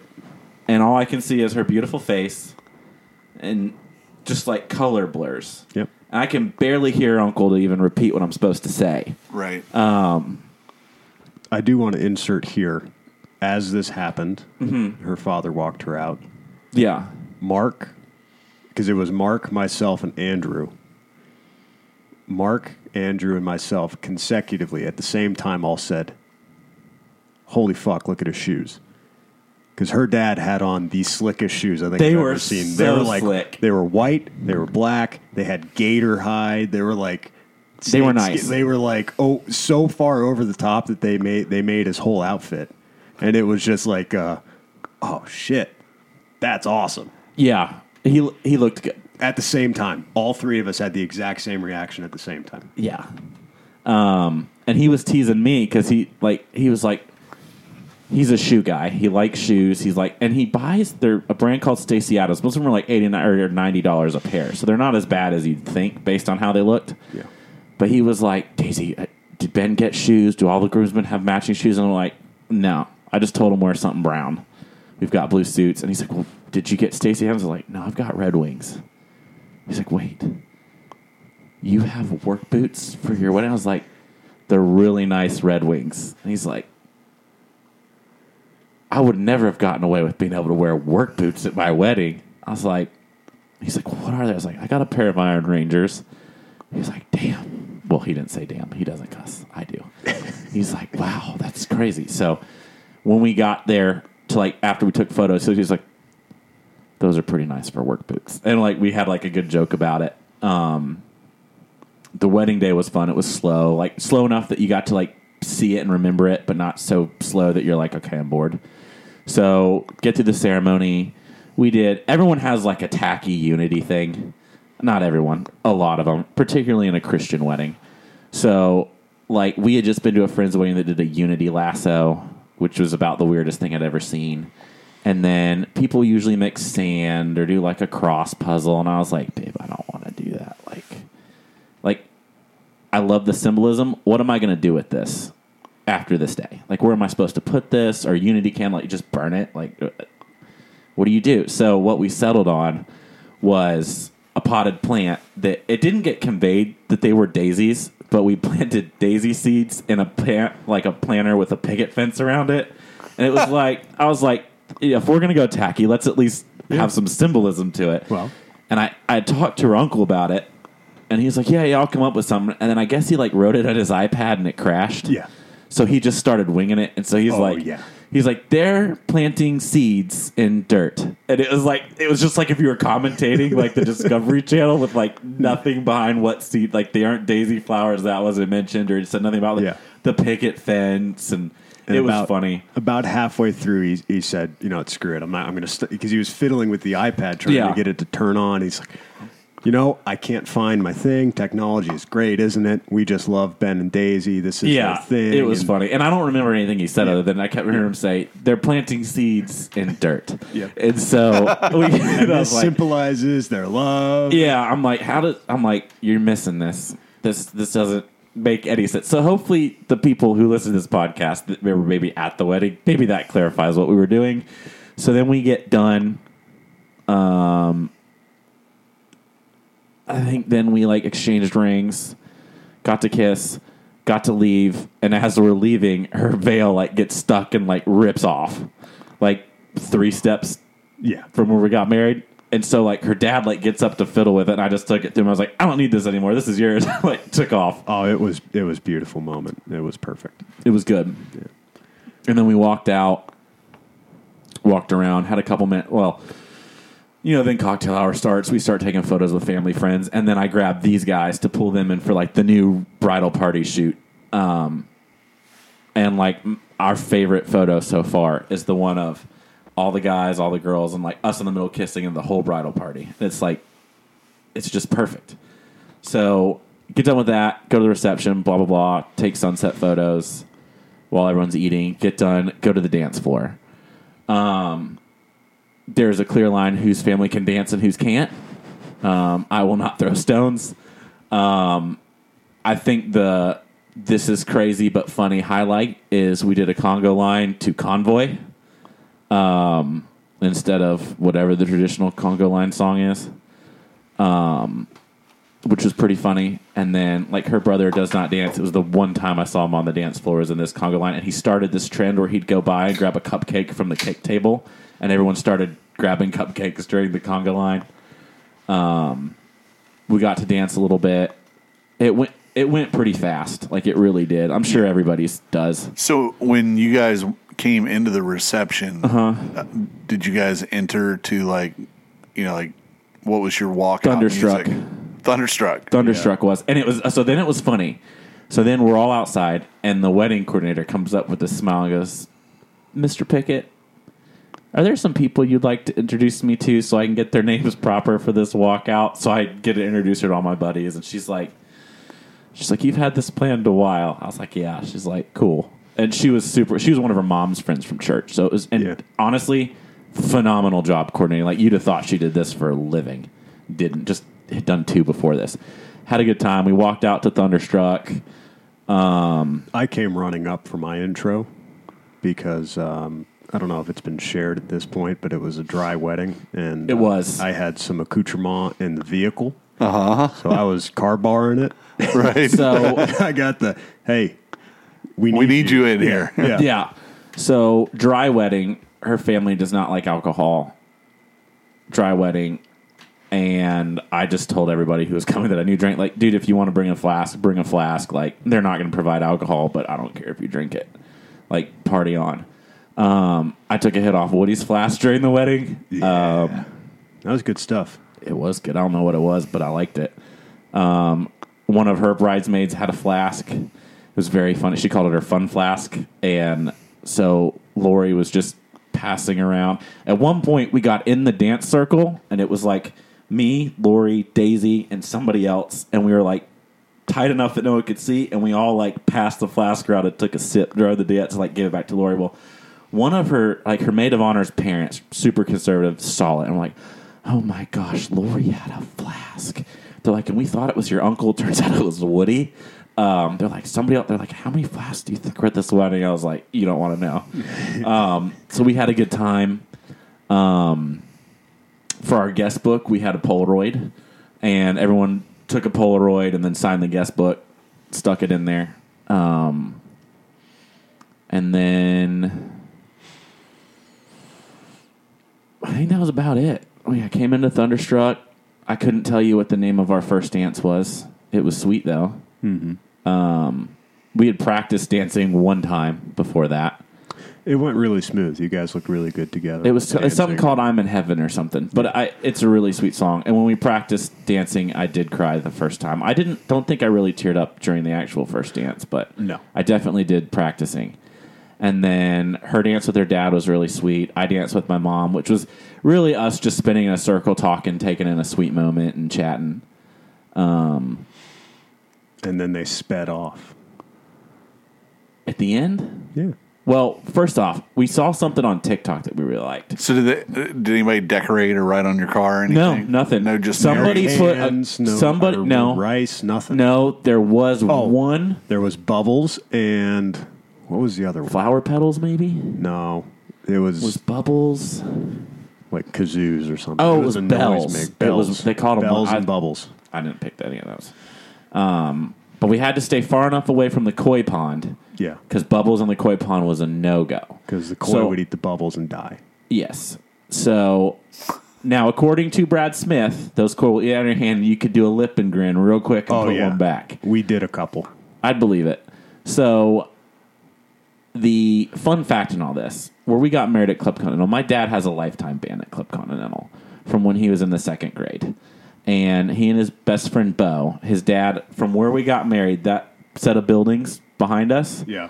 his best friend's dad lived in that villa. Really? And yes, and they used to ride their dirt bikes to school, except on days they weren't allowed to. Well, that they it was a super muddy day. They're like, just leave the bikes inside. Don't ride them to school. They rode them anyways. Got them super dirty. There's a pool. Um, this is the second pool, at least, that Club Continental has had in that exact location. Where in second grade, my dad and his best friend Bo Carter decided that the best way to wash these bikes quickly and efficiently was run them through the shallow into the pool and come out which resulted in destroying the bikes and having to rip out the pool and replace it.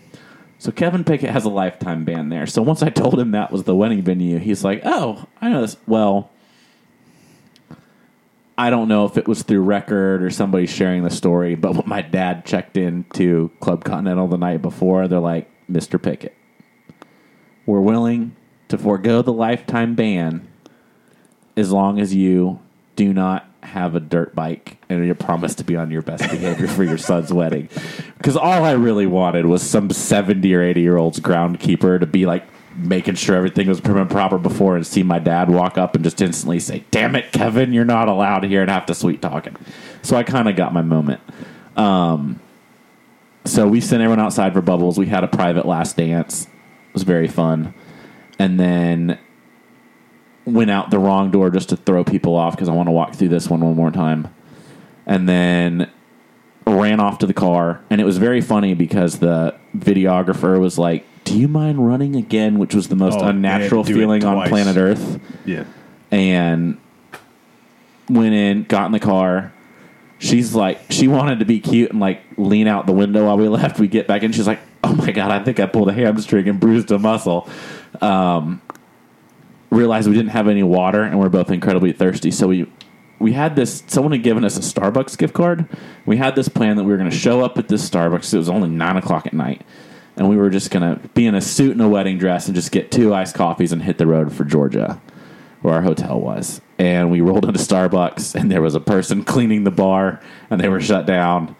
And so we wound up at a Shell gas station, and the guy's like, "What'd you do tonight?" And just got a couple waters and hit the road. Um, yeah. So that was from five to nine covered. Hmm. And then got to our hotel in Savannah, and checked in, and we tried to fall asleep. Couldn't. We had the worst night's sleep of our lives. Yeah, sure you did. We did. No, we really did. We Yeah. tried. We were exhausted. We That's tried to fall all say. asleep. Yeah. Couldn't do it. Had a late checkout. Stayed there Full till like eleven, something like that. So left and drove to Gatlinburg the next day. Well, So, is that how after the reception went for you, Jameson? You you, That's, li- uh, you you lied about in a hotel room trying to sleep. That's a great big negative. Uh, me and the delinquent table, because Ben put all of us at one table except Brian Butts. He stuck Brian Butts at some random table, and we had an open chair because somebody no showed. So we adopted Brian into the table, uh, and he was instantly 10 times happier for dinner and, and everything else.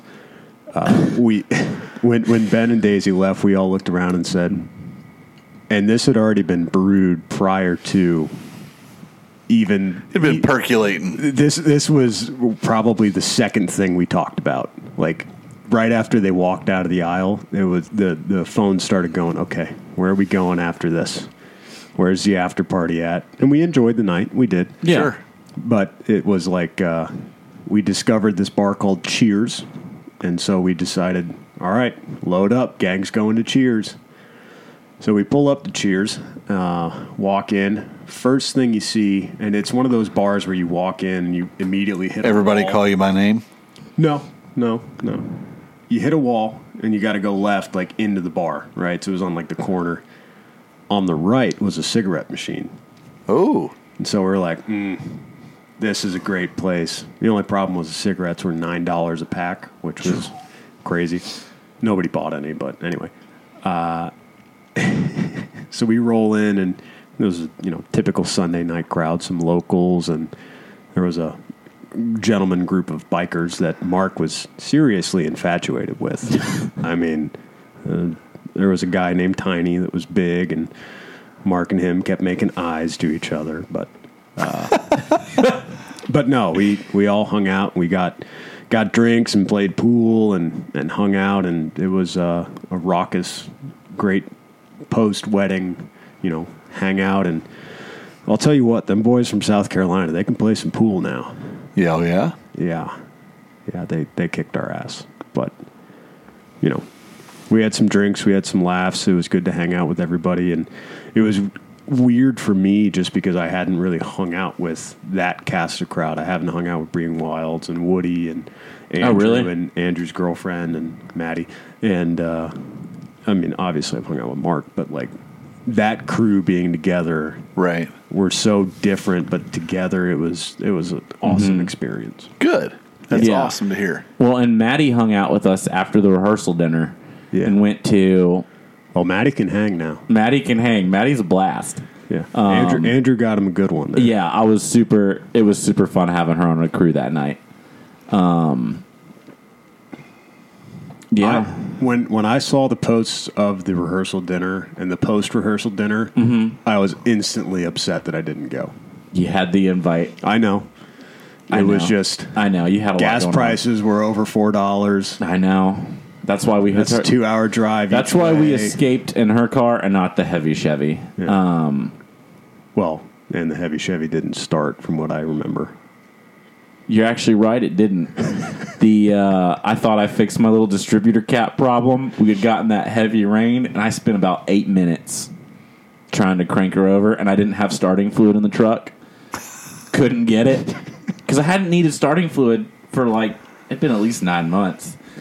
And I was like, screw it. But it was in front of the dumpster that I knew the dumpster company was going to come get that Wednesday. So I like put it in neutral and pushed it out of the way of the dumpster and locked it up and was like, there she sits. Um, yeah, that's a pretty good reason not to take it on the honeymoon. Um, so we went up to Gatlinburg. We just Googled like cabin in the mountains, and that happened to be where we found one that we liked. Um, and it came with all these like had all these attractions, and you could get one free adult ticket a day or a kid ticket, whatever. Um, and then you just paid for your other one. There's only two of us, so we're like looking through, and there's this thing called Anakeesta, which is basically like the new version of the Sky Bridge. Take a gondola up to the top. There's like shopping and some rides and walk around, and it it's in the middle of being built. It was fun, but it was like just whatever. You can see over Gatlinburg. Gatlinburg's weird in that the last time either one of us was there, like we were kids, and you just don't remember how big of a tourist trap something is when you're a kid. Oh yeah. Um, Gatlinburg is a tourist trap, but ironically, about eight o'clock, it just shuts down. Like Yeah. there, nothing going on. No, you're right. done. yep. Well, you were also there on a Monday, right? Yeah, yeah, Yeah. Um, but still quiet. And then all of a sudden, somebody decided she really wanted fish and chips. And the answer to that was somehow we both looked at each other and like, how do we wind up at Margaritaville, which is by far the worst place we ate at the whole trip. Um, a really good calzone place. Did you go to the Donut Friar? Donut Friar was legit. If you ever are in Gatlinburg, go to the Donut Friar. Absolutely. Um, little donut shop that's like a tiny corner that you, you can barely fit it. Like Yeah. the line you There's can put like, one door to enter, one door to exit. Yeah, and you don't sit inside and eat. You got to get No. out.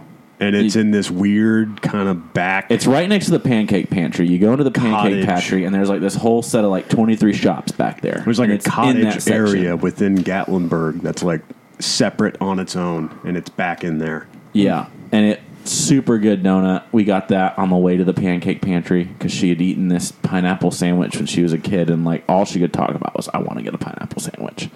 Turns out it was the wrong sandwich that she remembered, so she didn't even get her sandwich. Um, ate there, and then next, like the only other place like you got to eat is called the Red Oak Barn or Five Oak Barn, Red Five Oak. Shit, I think it's called the Five Oaks Barn, and just super like down home country cooking. Went there for breakfast one day, and then promptly went there for dinner.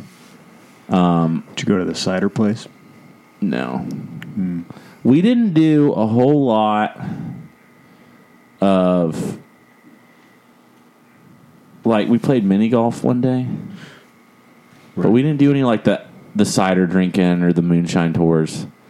Um, not trying to be a cheapskate, but parking was twenty dollars every time you went into downtown. Yep. Parking is an issue in that town, no doubt about it. So we tried to go to the national forest, and it was like just coming out of winter. It wasn't very green. It's kind of packed to get in. We took the bypass road around it to get into Gatlinburg.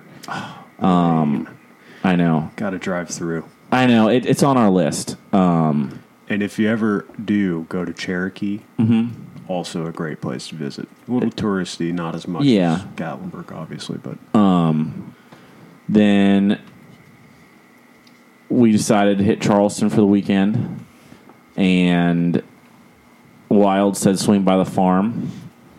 So we swung by, looked at a couple things he had going on, like stretched, peed, and then went to Charleston and he gave us some killer food recommendations. Um, one of them is the obstinate daughter, which is like a. It's over by Mex One on the beachside. Um, I say beachside, maybe Folly Beach. Um, checked that out. Super good food. We had. She had a short rib, like, um, not manicotti. What's the other like ravioli that was super good? And I had I can't even remember, but it was good. It was like oh, it was the like roast duck, something that was really good. And then we had the we were gonna get drinks, and I did get a drink. I got a beer, and the lady said, "What do you want?" She's Daisy lost her ID on this trip. We don't know what happened. She's got one of those stupid little card holders on the back of her phone. And one day walking around, it slipped out. She had already ordered the new one with her new name on it. It was like had been shipped. Well, it didn't have her new name. It just had the new address from the house. Um, so she like had her ID when we got back. But so she's like, I don't have my ID. The lady's like, I wasn't to card you. And so she missed out, shot herself in the foot. But she tried my beer and really liked it. It was like it was a nice lager that actually tasted like a lager. Um, and then Wilds had said they've got a like an ice cream shop underneath that had like a sea salt and olive oil ice cream. And he said it sounds crazy, but you got to try it. It was super good. At a couple other good places. Um, drove home on Monday.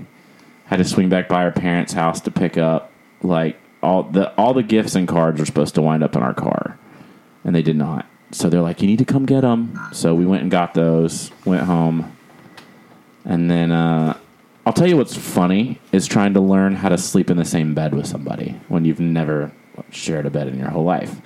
Like, it's just weird. It's what size bed do you have? it's a king size. Oh. Um, and both of us are used to like rolling to the middle. Um, and then apparently I'm a space heater Oh, God. and she's just super cold all the time. Oh, So she likes to set it really cold. I freeze. If I roll over to her, she gets too hot. So now, mysteriously in the middle of the night, a pillow pops up between the two of us. So it keeps me from like bumping into her. Also, apparently, if we're cuddling, I talk in my sleep. So I just, she's like, if there's a pillow, you don't like wake me up and talk to me. But if you're like touching me, you just start talking. And like, you think I'm awake. So there's that. So we're figuring it out. We're on three weeks basically of being married and learning to sleep together, and it's going really well now. The Where- first week, eh, a little rough. Where does Ty sleep? Not with us. Oh. He rotates. So traditionally, when I had the leather couch, I let him sleep on the couch. That is a no fly zone anymore. So he sleeps in his crate, in his bed, and then, or he likes to sleep like in front of the couch. But he's kind of learned, like, okay, I'm not supposed to get on the cloth couch and ruin it. Hmm. Yeah. Does anybody hear that?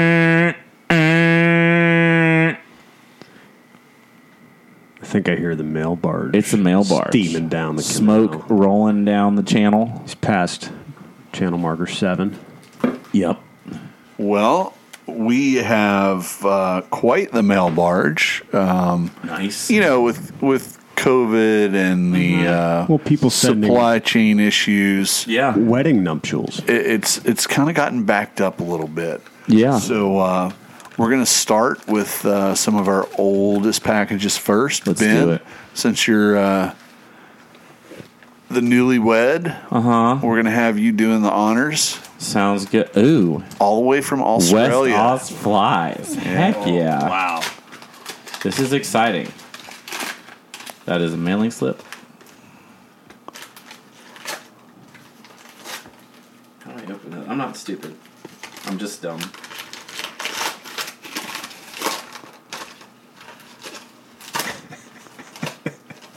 What kind of envelopes are those, mate? Sealed. bubble wrap. Apparently, I found this out. Bubble wrap was supposedly originally designed to be a fancy wallpaper. That did not stick. However, shipping things with it did. Huh.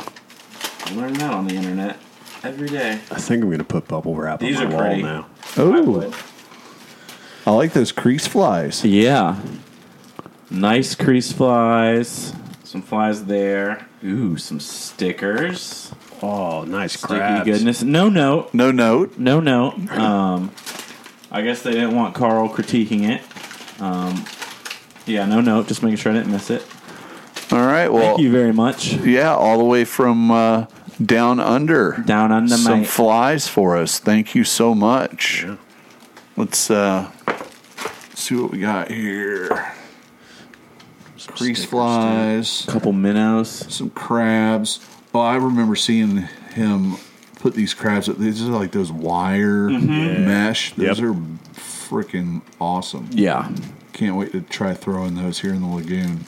So, Yeah. all right. Super bad. Um, the next package was from Leslin. Okay. Um, I ordered a hat from Leslin. Um, I just wanted to share it. It's uh, Gumption Longhorn Company. Uh, nice Richardson 112. And then uh, she included a card.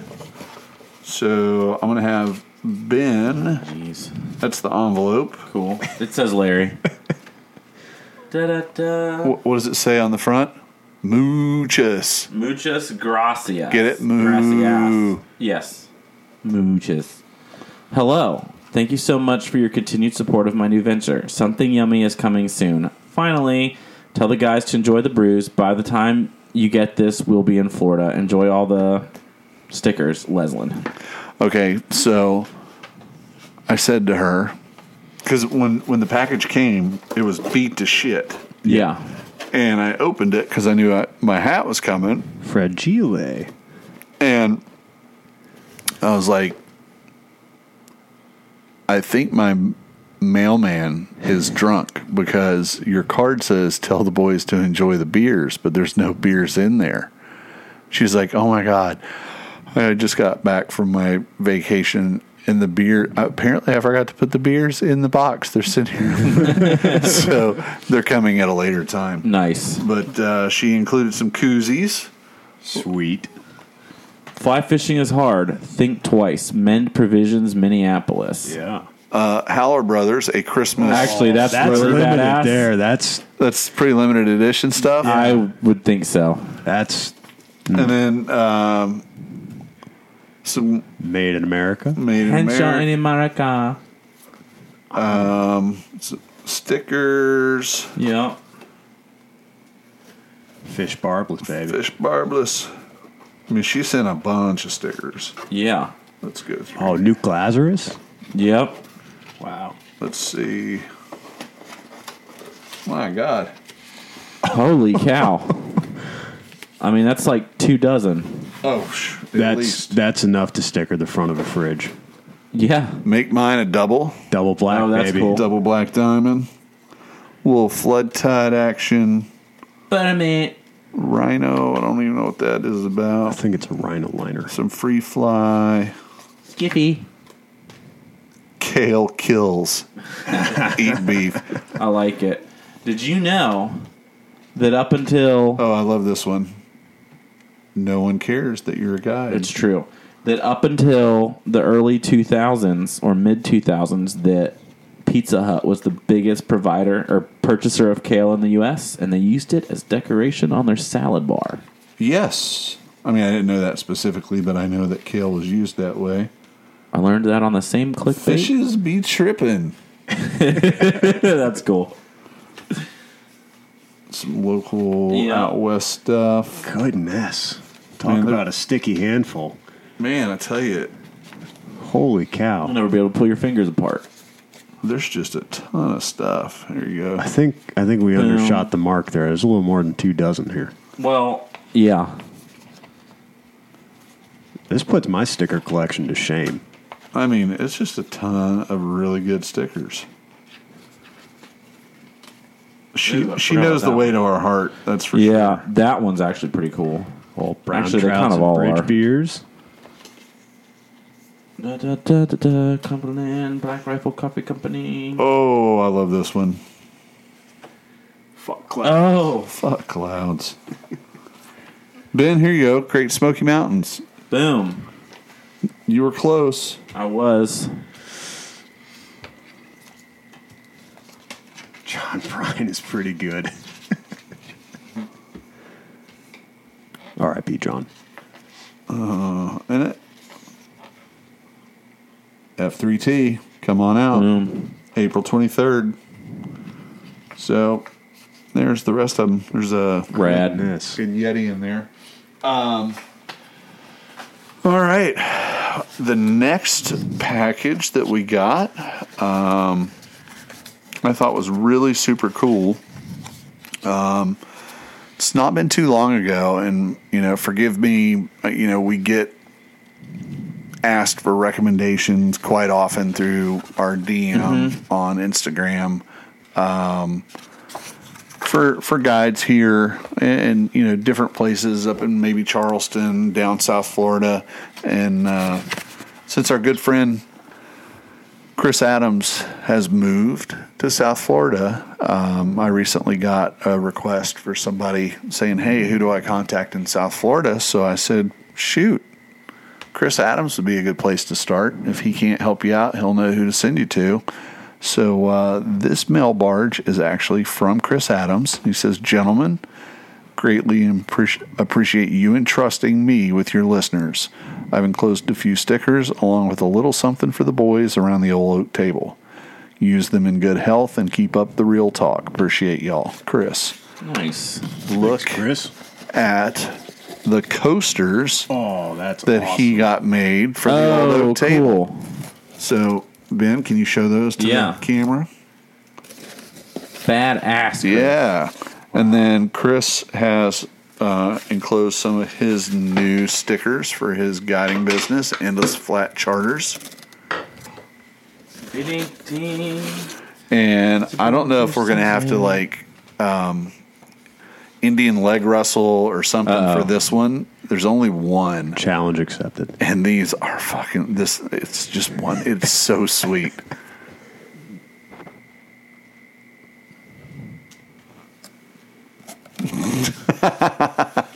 I would fight for that. Yeah, isn't that awesome? Yes. All yes, right. they are. And finally, last but not least, God, this one's heavy. Heavy. Heavy. Sounds like beers. There is a note. Uh oh. So Ben Yep. is going to be responsible for the note. No. From Ed Hello, Ed. Mayhem on the gram. Okay.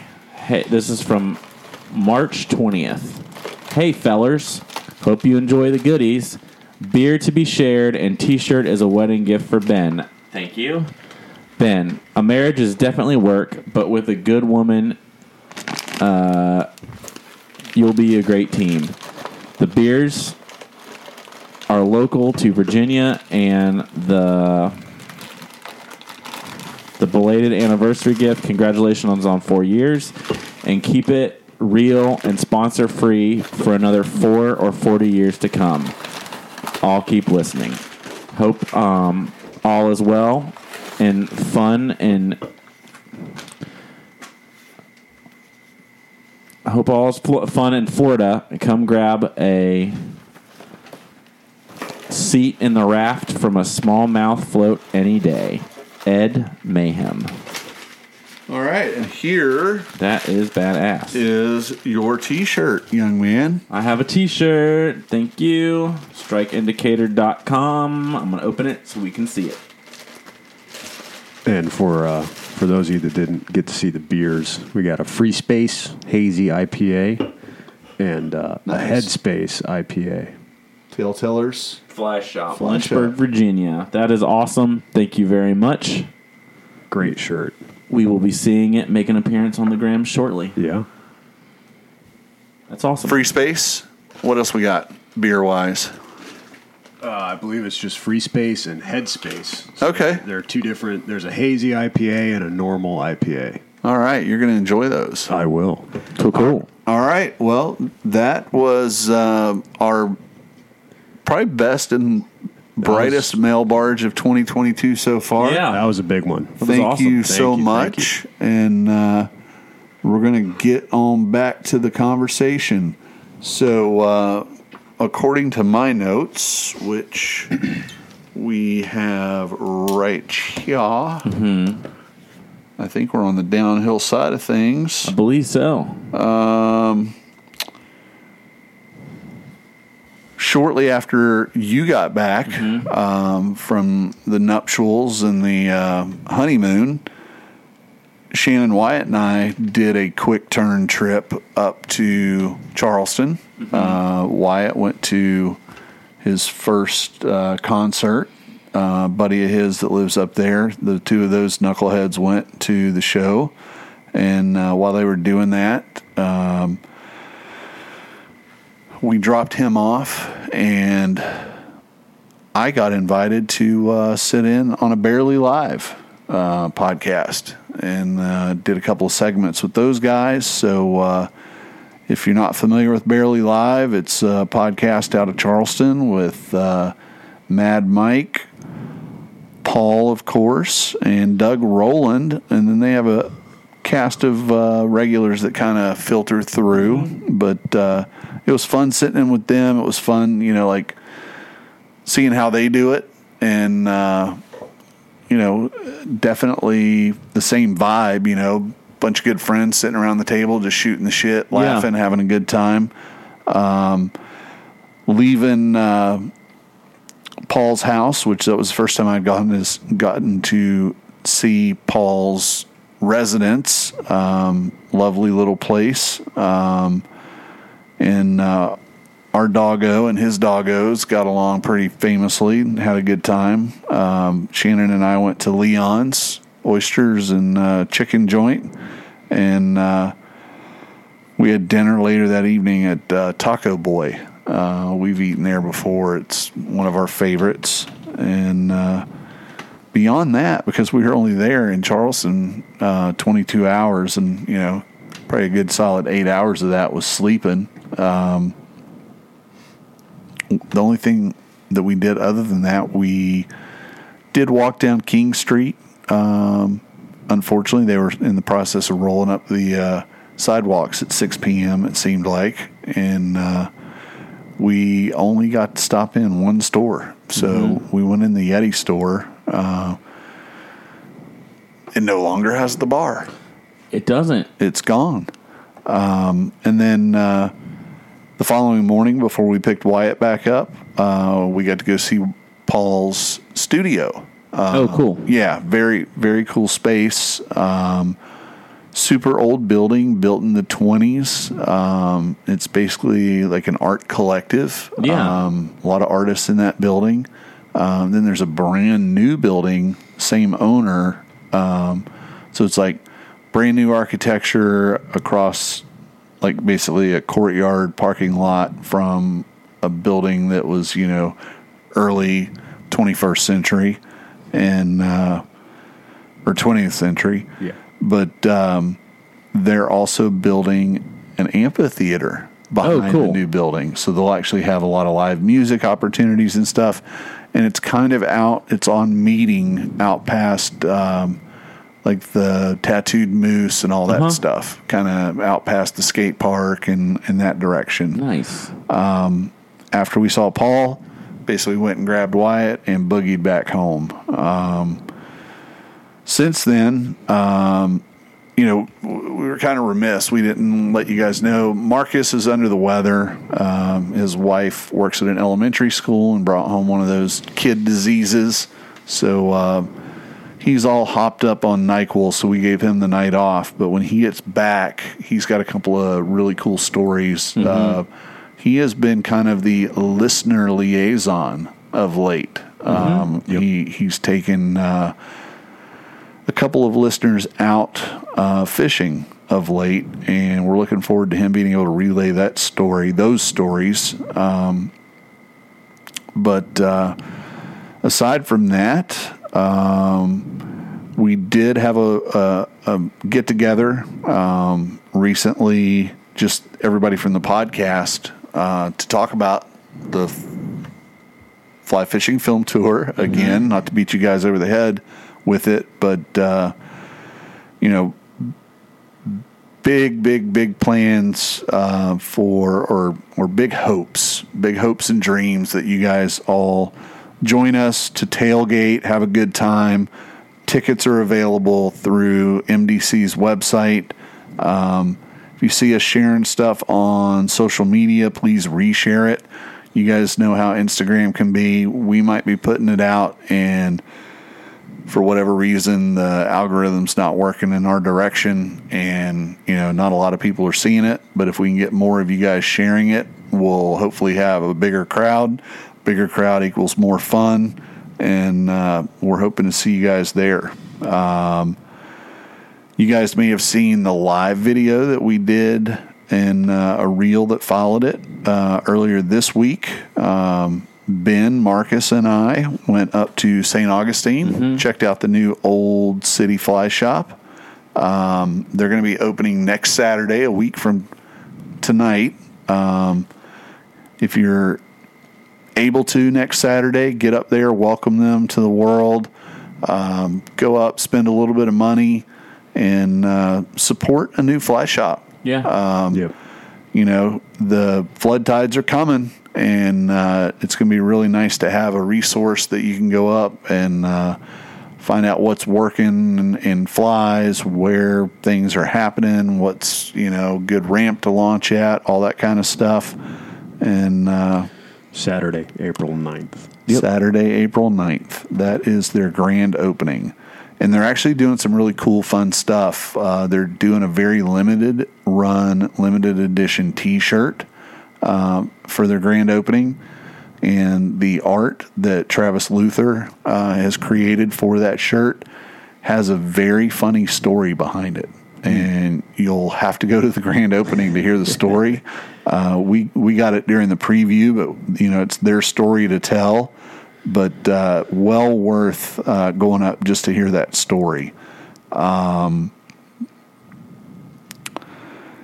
And if anybody else out there is opening a fly shop and they want us to come and preview it, you know, let us know. Yeah, let us know. We're more than it was happy. fun. Yeah, It was fun. Well, we love hanging around fly shops. I know I didn't go, but I was really bummed that I had to miss it. But Yeah, it was it was a good time. I mean, the drive up was great. The Yeah. drive back was great. Yeah. And you know, we we hung out at the shop probably what forty five minutes to an hour, checking Yeah. out everything, and then we all went to lunch together. You know, they they've already got the whole community thing down. That, You know, the, it's going to be a great spot. Um, want to extend, you know, a big thank you to again all of you that take the time to send us mail barge packages, but also for all of you guys that recently in the past couple of months um, have taken the time to go to taylortrash.com and shopped and gotten t-shirts, hats, mugs, sweatshirts, like the hoodies and stuff seem to be pretty popular. Um, it really helps us keep the lights on here in the Taylor Park, keeps some cold beer in the fridge, and uh, we sincerely appreciate it. Thank you guys for doing that. It, it means a lot to us that you're willing to or want to, you know, wear stuff with our logo on it. Yeah. Um, Seriously, it's it's our honor. Um, you know, we pride ourselves on our only sponsors are you guys yeah. and uh, that's what allows us to uh, speak freely and talk shit on everybody. talk shit indiscriminately. you know, we we are over the fucking target at all times, Yeah. thanks to you guys. If there's something out there, an elephant in the room, we're going to find it and we're going to point it out. that's right. Yeah. So, uh, unless you guys have something else that you want to talk about, like the fly fishing film tour is coming to New Smyrna Beach, Yeah. um, April twenty third. I mean, personally, we were told you Oh, can really? bring. A, yeah, and I was told you can bring a grill. Oh, snap. oh yeah, you can you can You can full, full tailgate, tailgate. full Like, tailgate. We're not talking like bring your beer tailgate.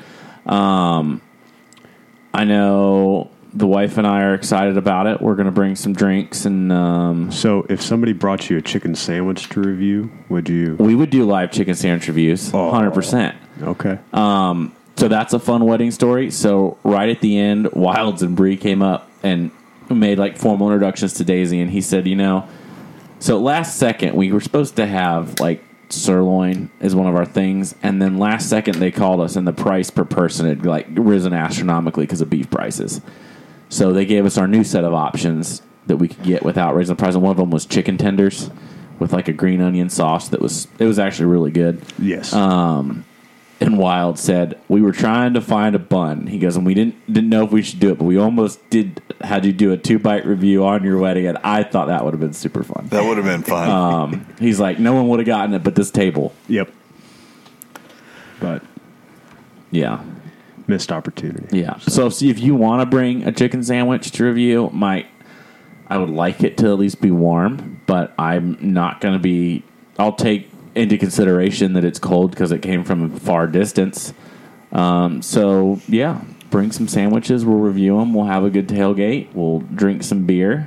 Bring some beers. We'll trade some beers. yeah, we We could do a little. we're beer we're planning on bringing plenty of beer. Um, if anybody's rushed on time, uh, we are going to have beer there. Um, we're not going to sell you beer, uh, but you will have an opportunity to make a donation to Marine Discovery Center if you choose to. Yeah. Um, Yeah. but uh, you know it's again it's all about having a good time and our vision for the fly fishing film tour in new smyrna beach is to make it an annual event that is the talk of the fly fishing community every year because it's the biggest gathering yeah. of like-minded people that are out to have a good time, watch some cool movies, um, laugh,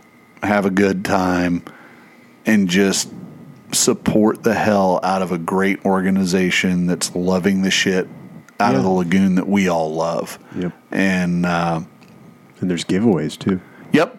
Um, your purchase of your ticket enters you into a raffle. Yep. All the great sponsors uh, of the film tour have donated raffle prizes. That'll happen uh, during the intermission. And uh, I guess we should go ahead and announce um, the MC for the evening uh, is none other than the Benfluencer, Hey, hey. Mr. Ben Pickett. It's gonna be a fun time. So, uh, I've uh, I actually have a pretty prominent MC career from Pinewood Derby races to the Dinghy Derby.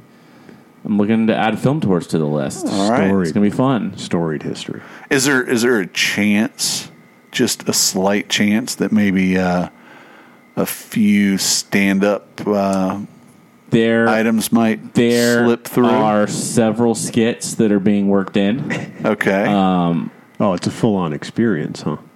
you know, we might do like one skit here, one at intermission, one toward the end, you know, just whatever we're feeling. Um, so if you are thinking, if you're on the on the, on the fence, fence. and you're like, man, I don't know if I want to go to the film tour or not, you might be one of those people that can say, back in 22, I went to this fly fishing film tour in New Smyrna Beach, Mm-hmm. and I saw this guy, Ben Pickett, doing stand up comedy for the first time. I mean, it Mm-hmm. Was just a couple of jokes, but man, I saw him He could be the on next stage for the first Yeah. time.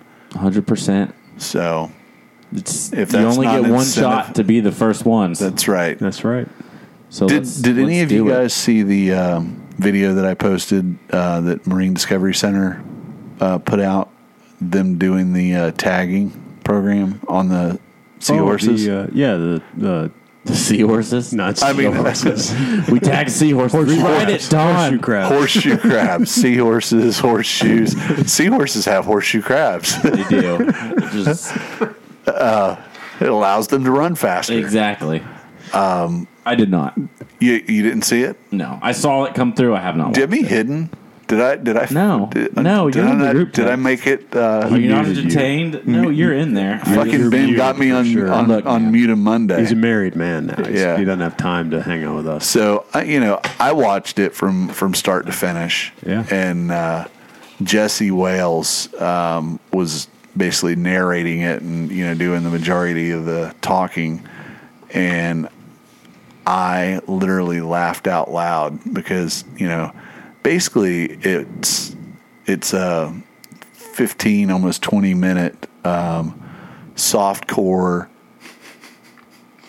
porn of horseshoe crabs. Horseshoe crabs. If you're into horseshoe And she's talking about the, you know, females are the ones here that are the larger of the two crabs, and the male comes from behind and uh, attaches.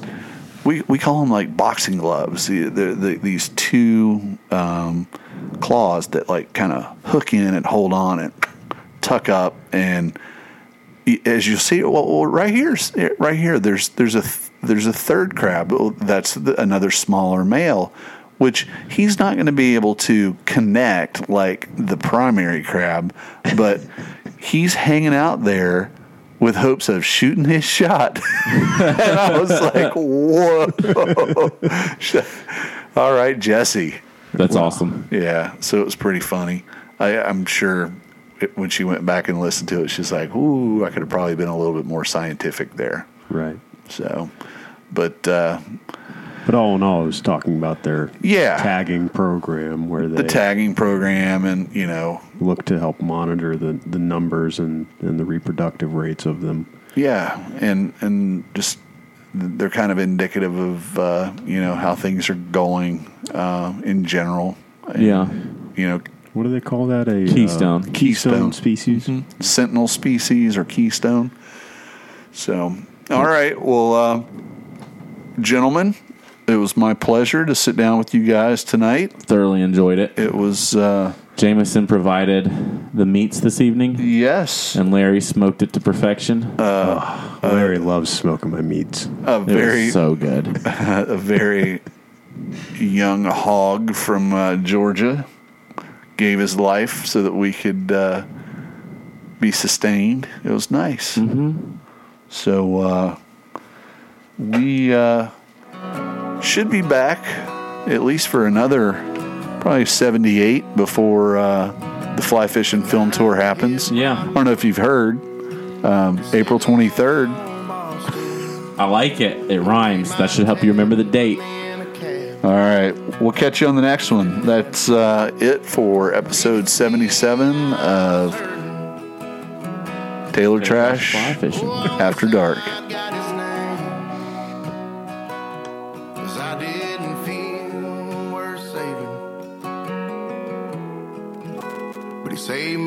Just the same.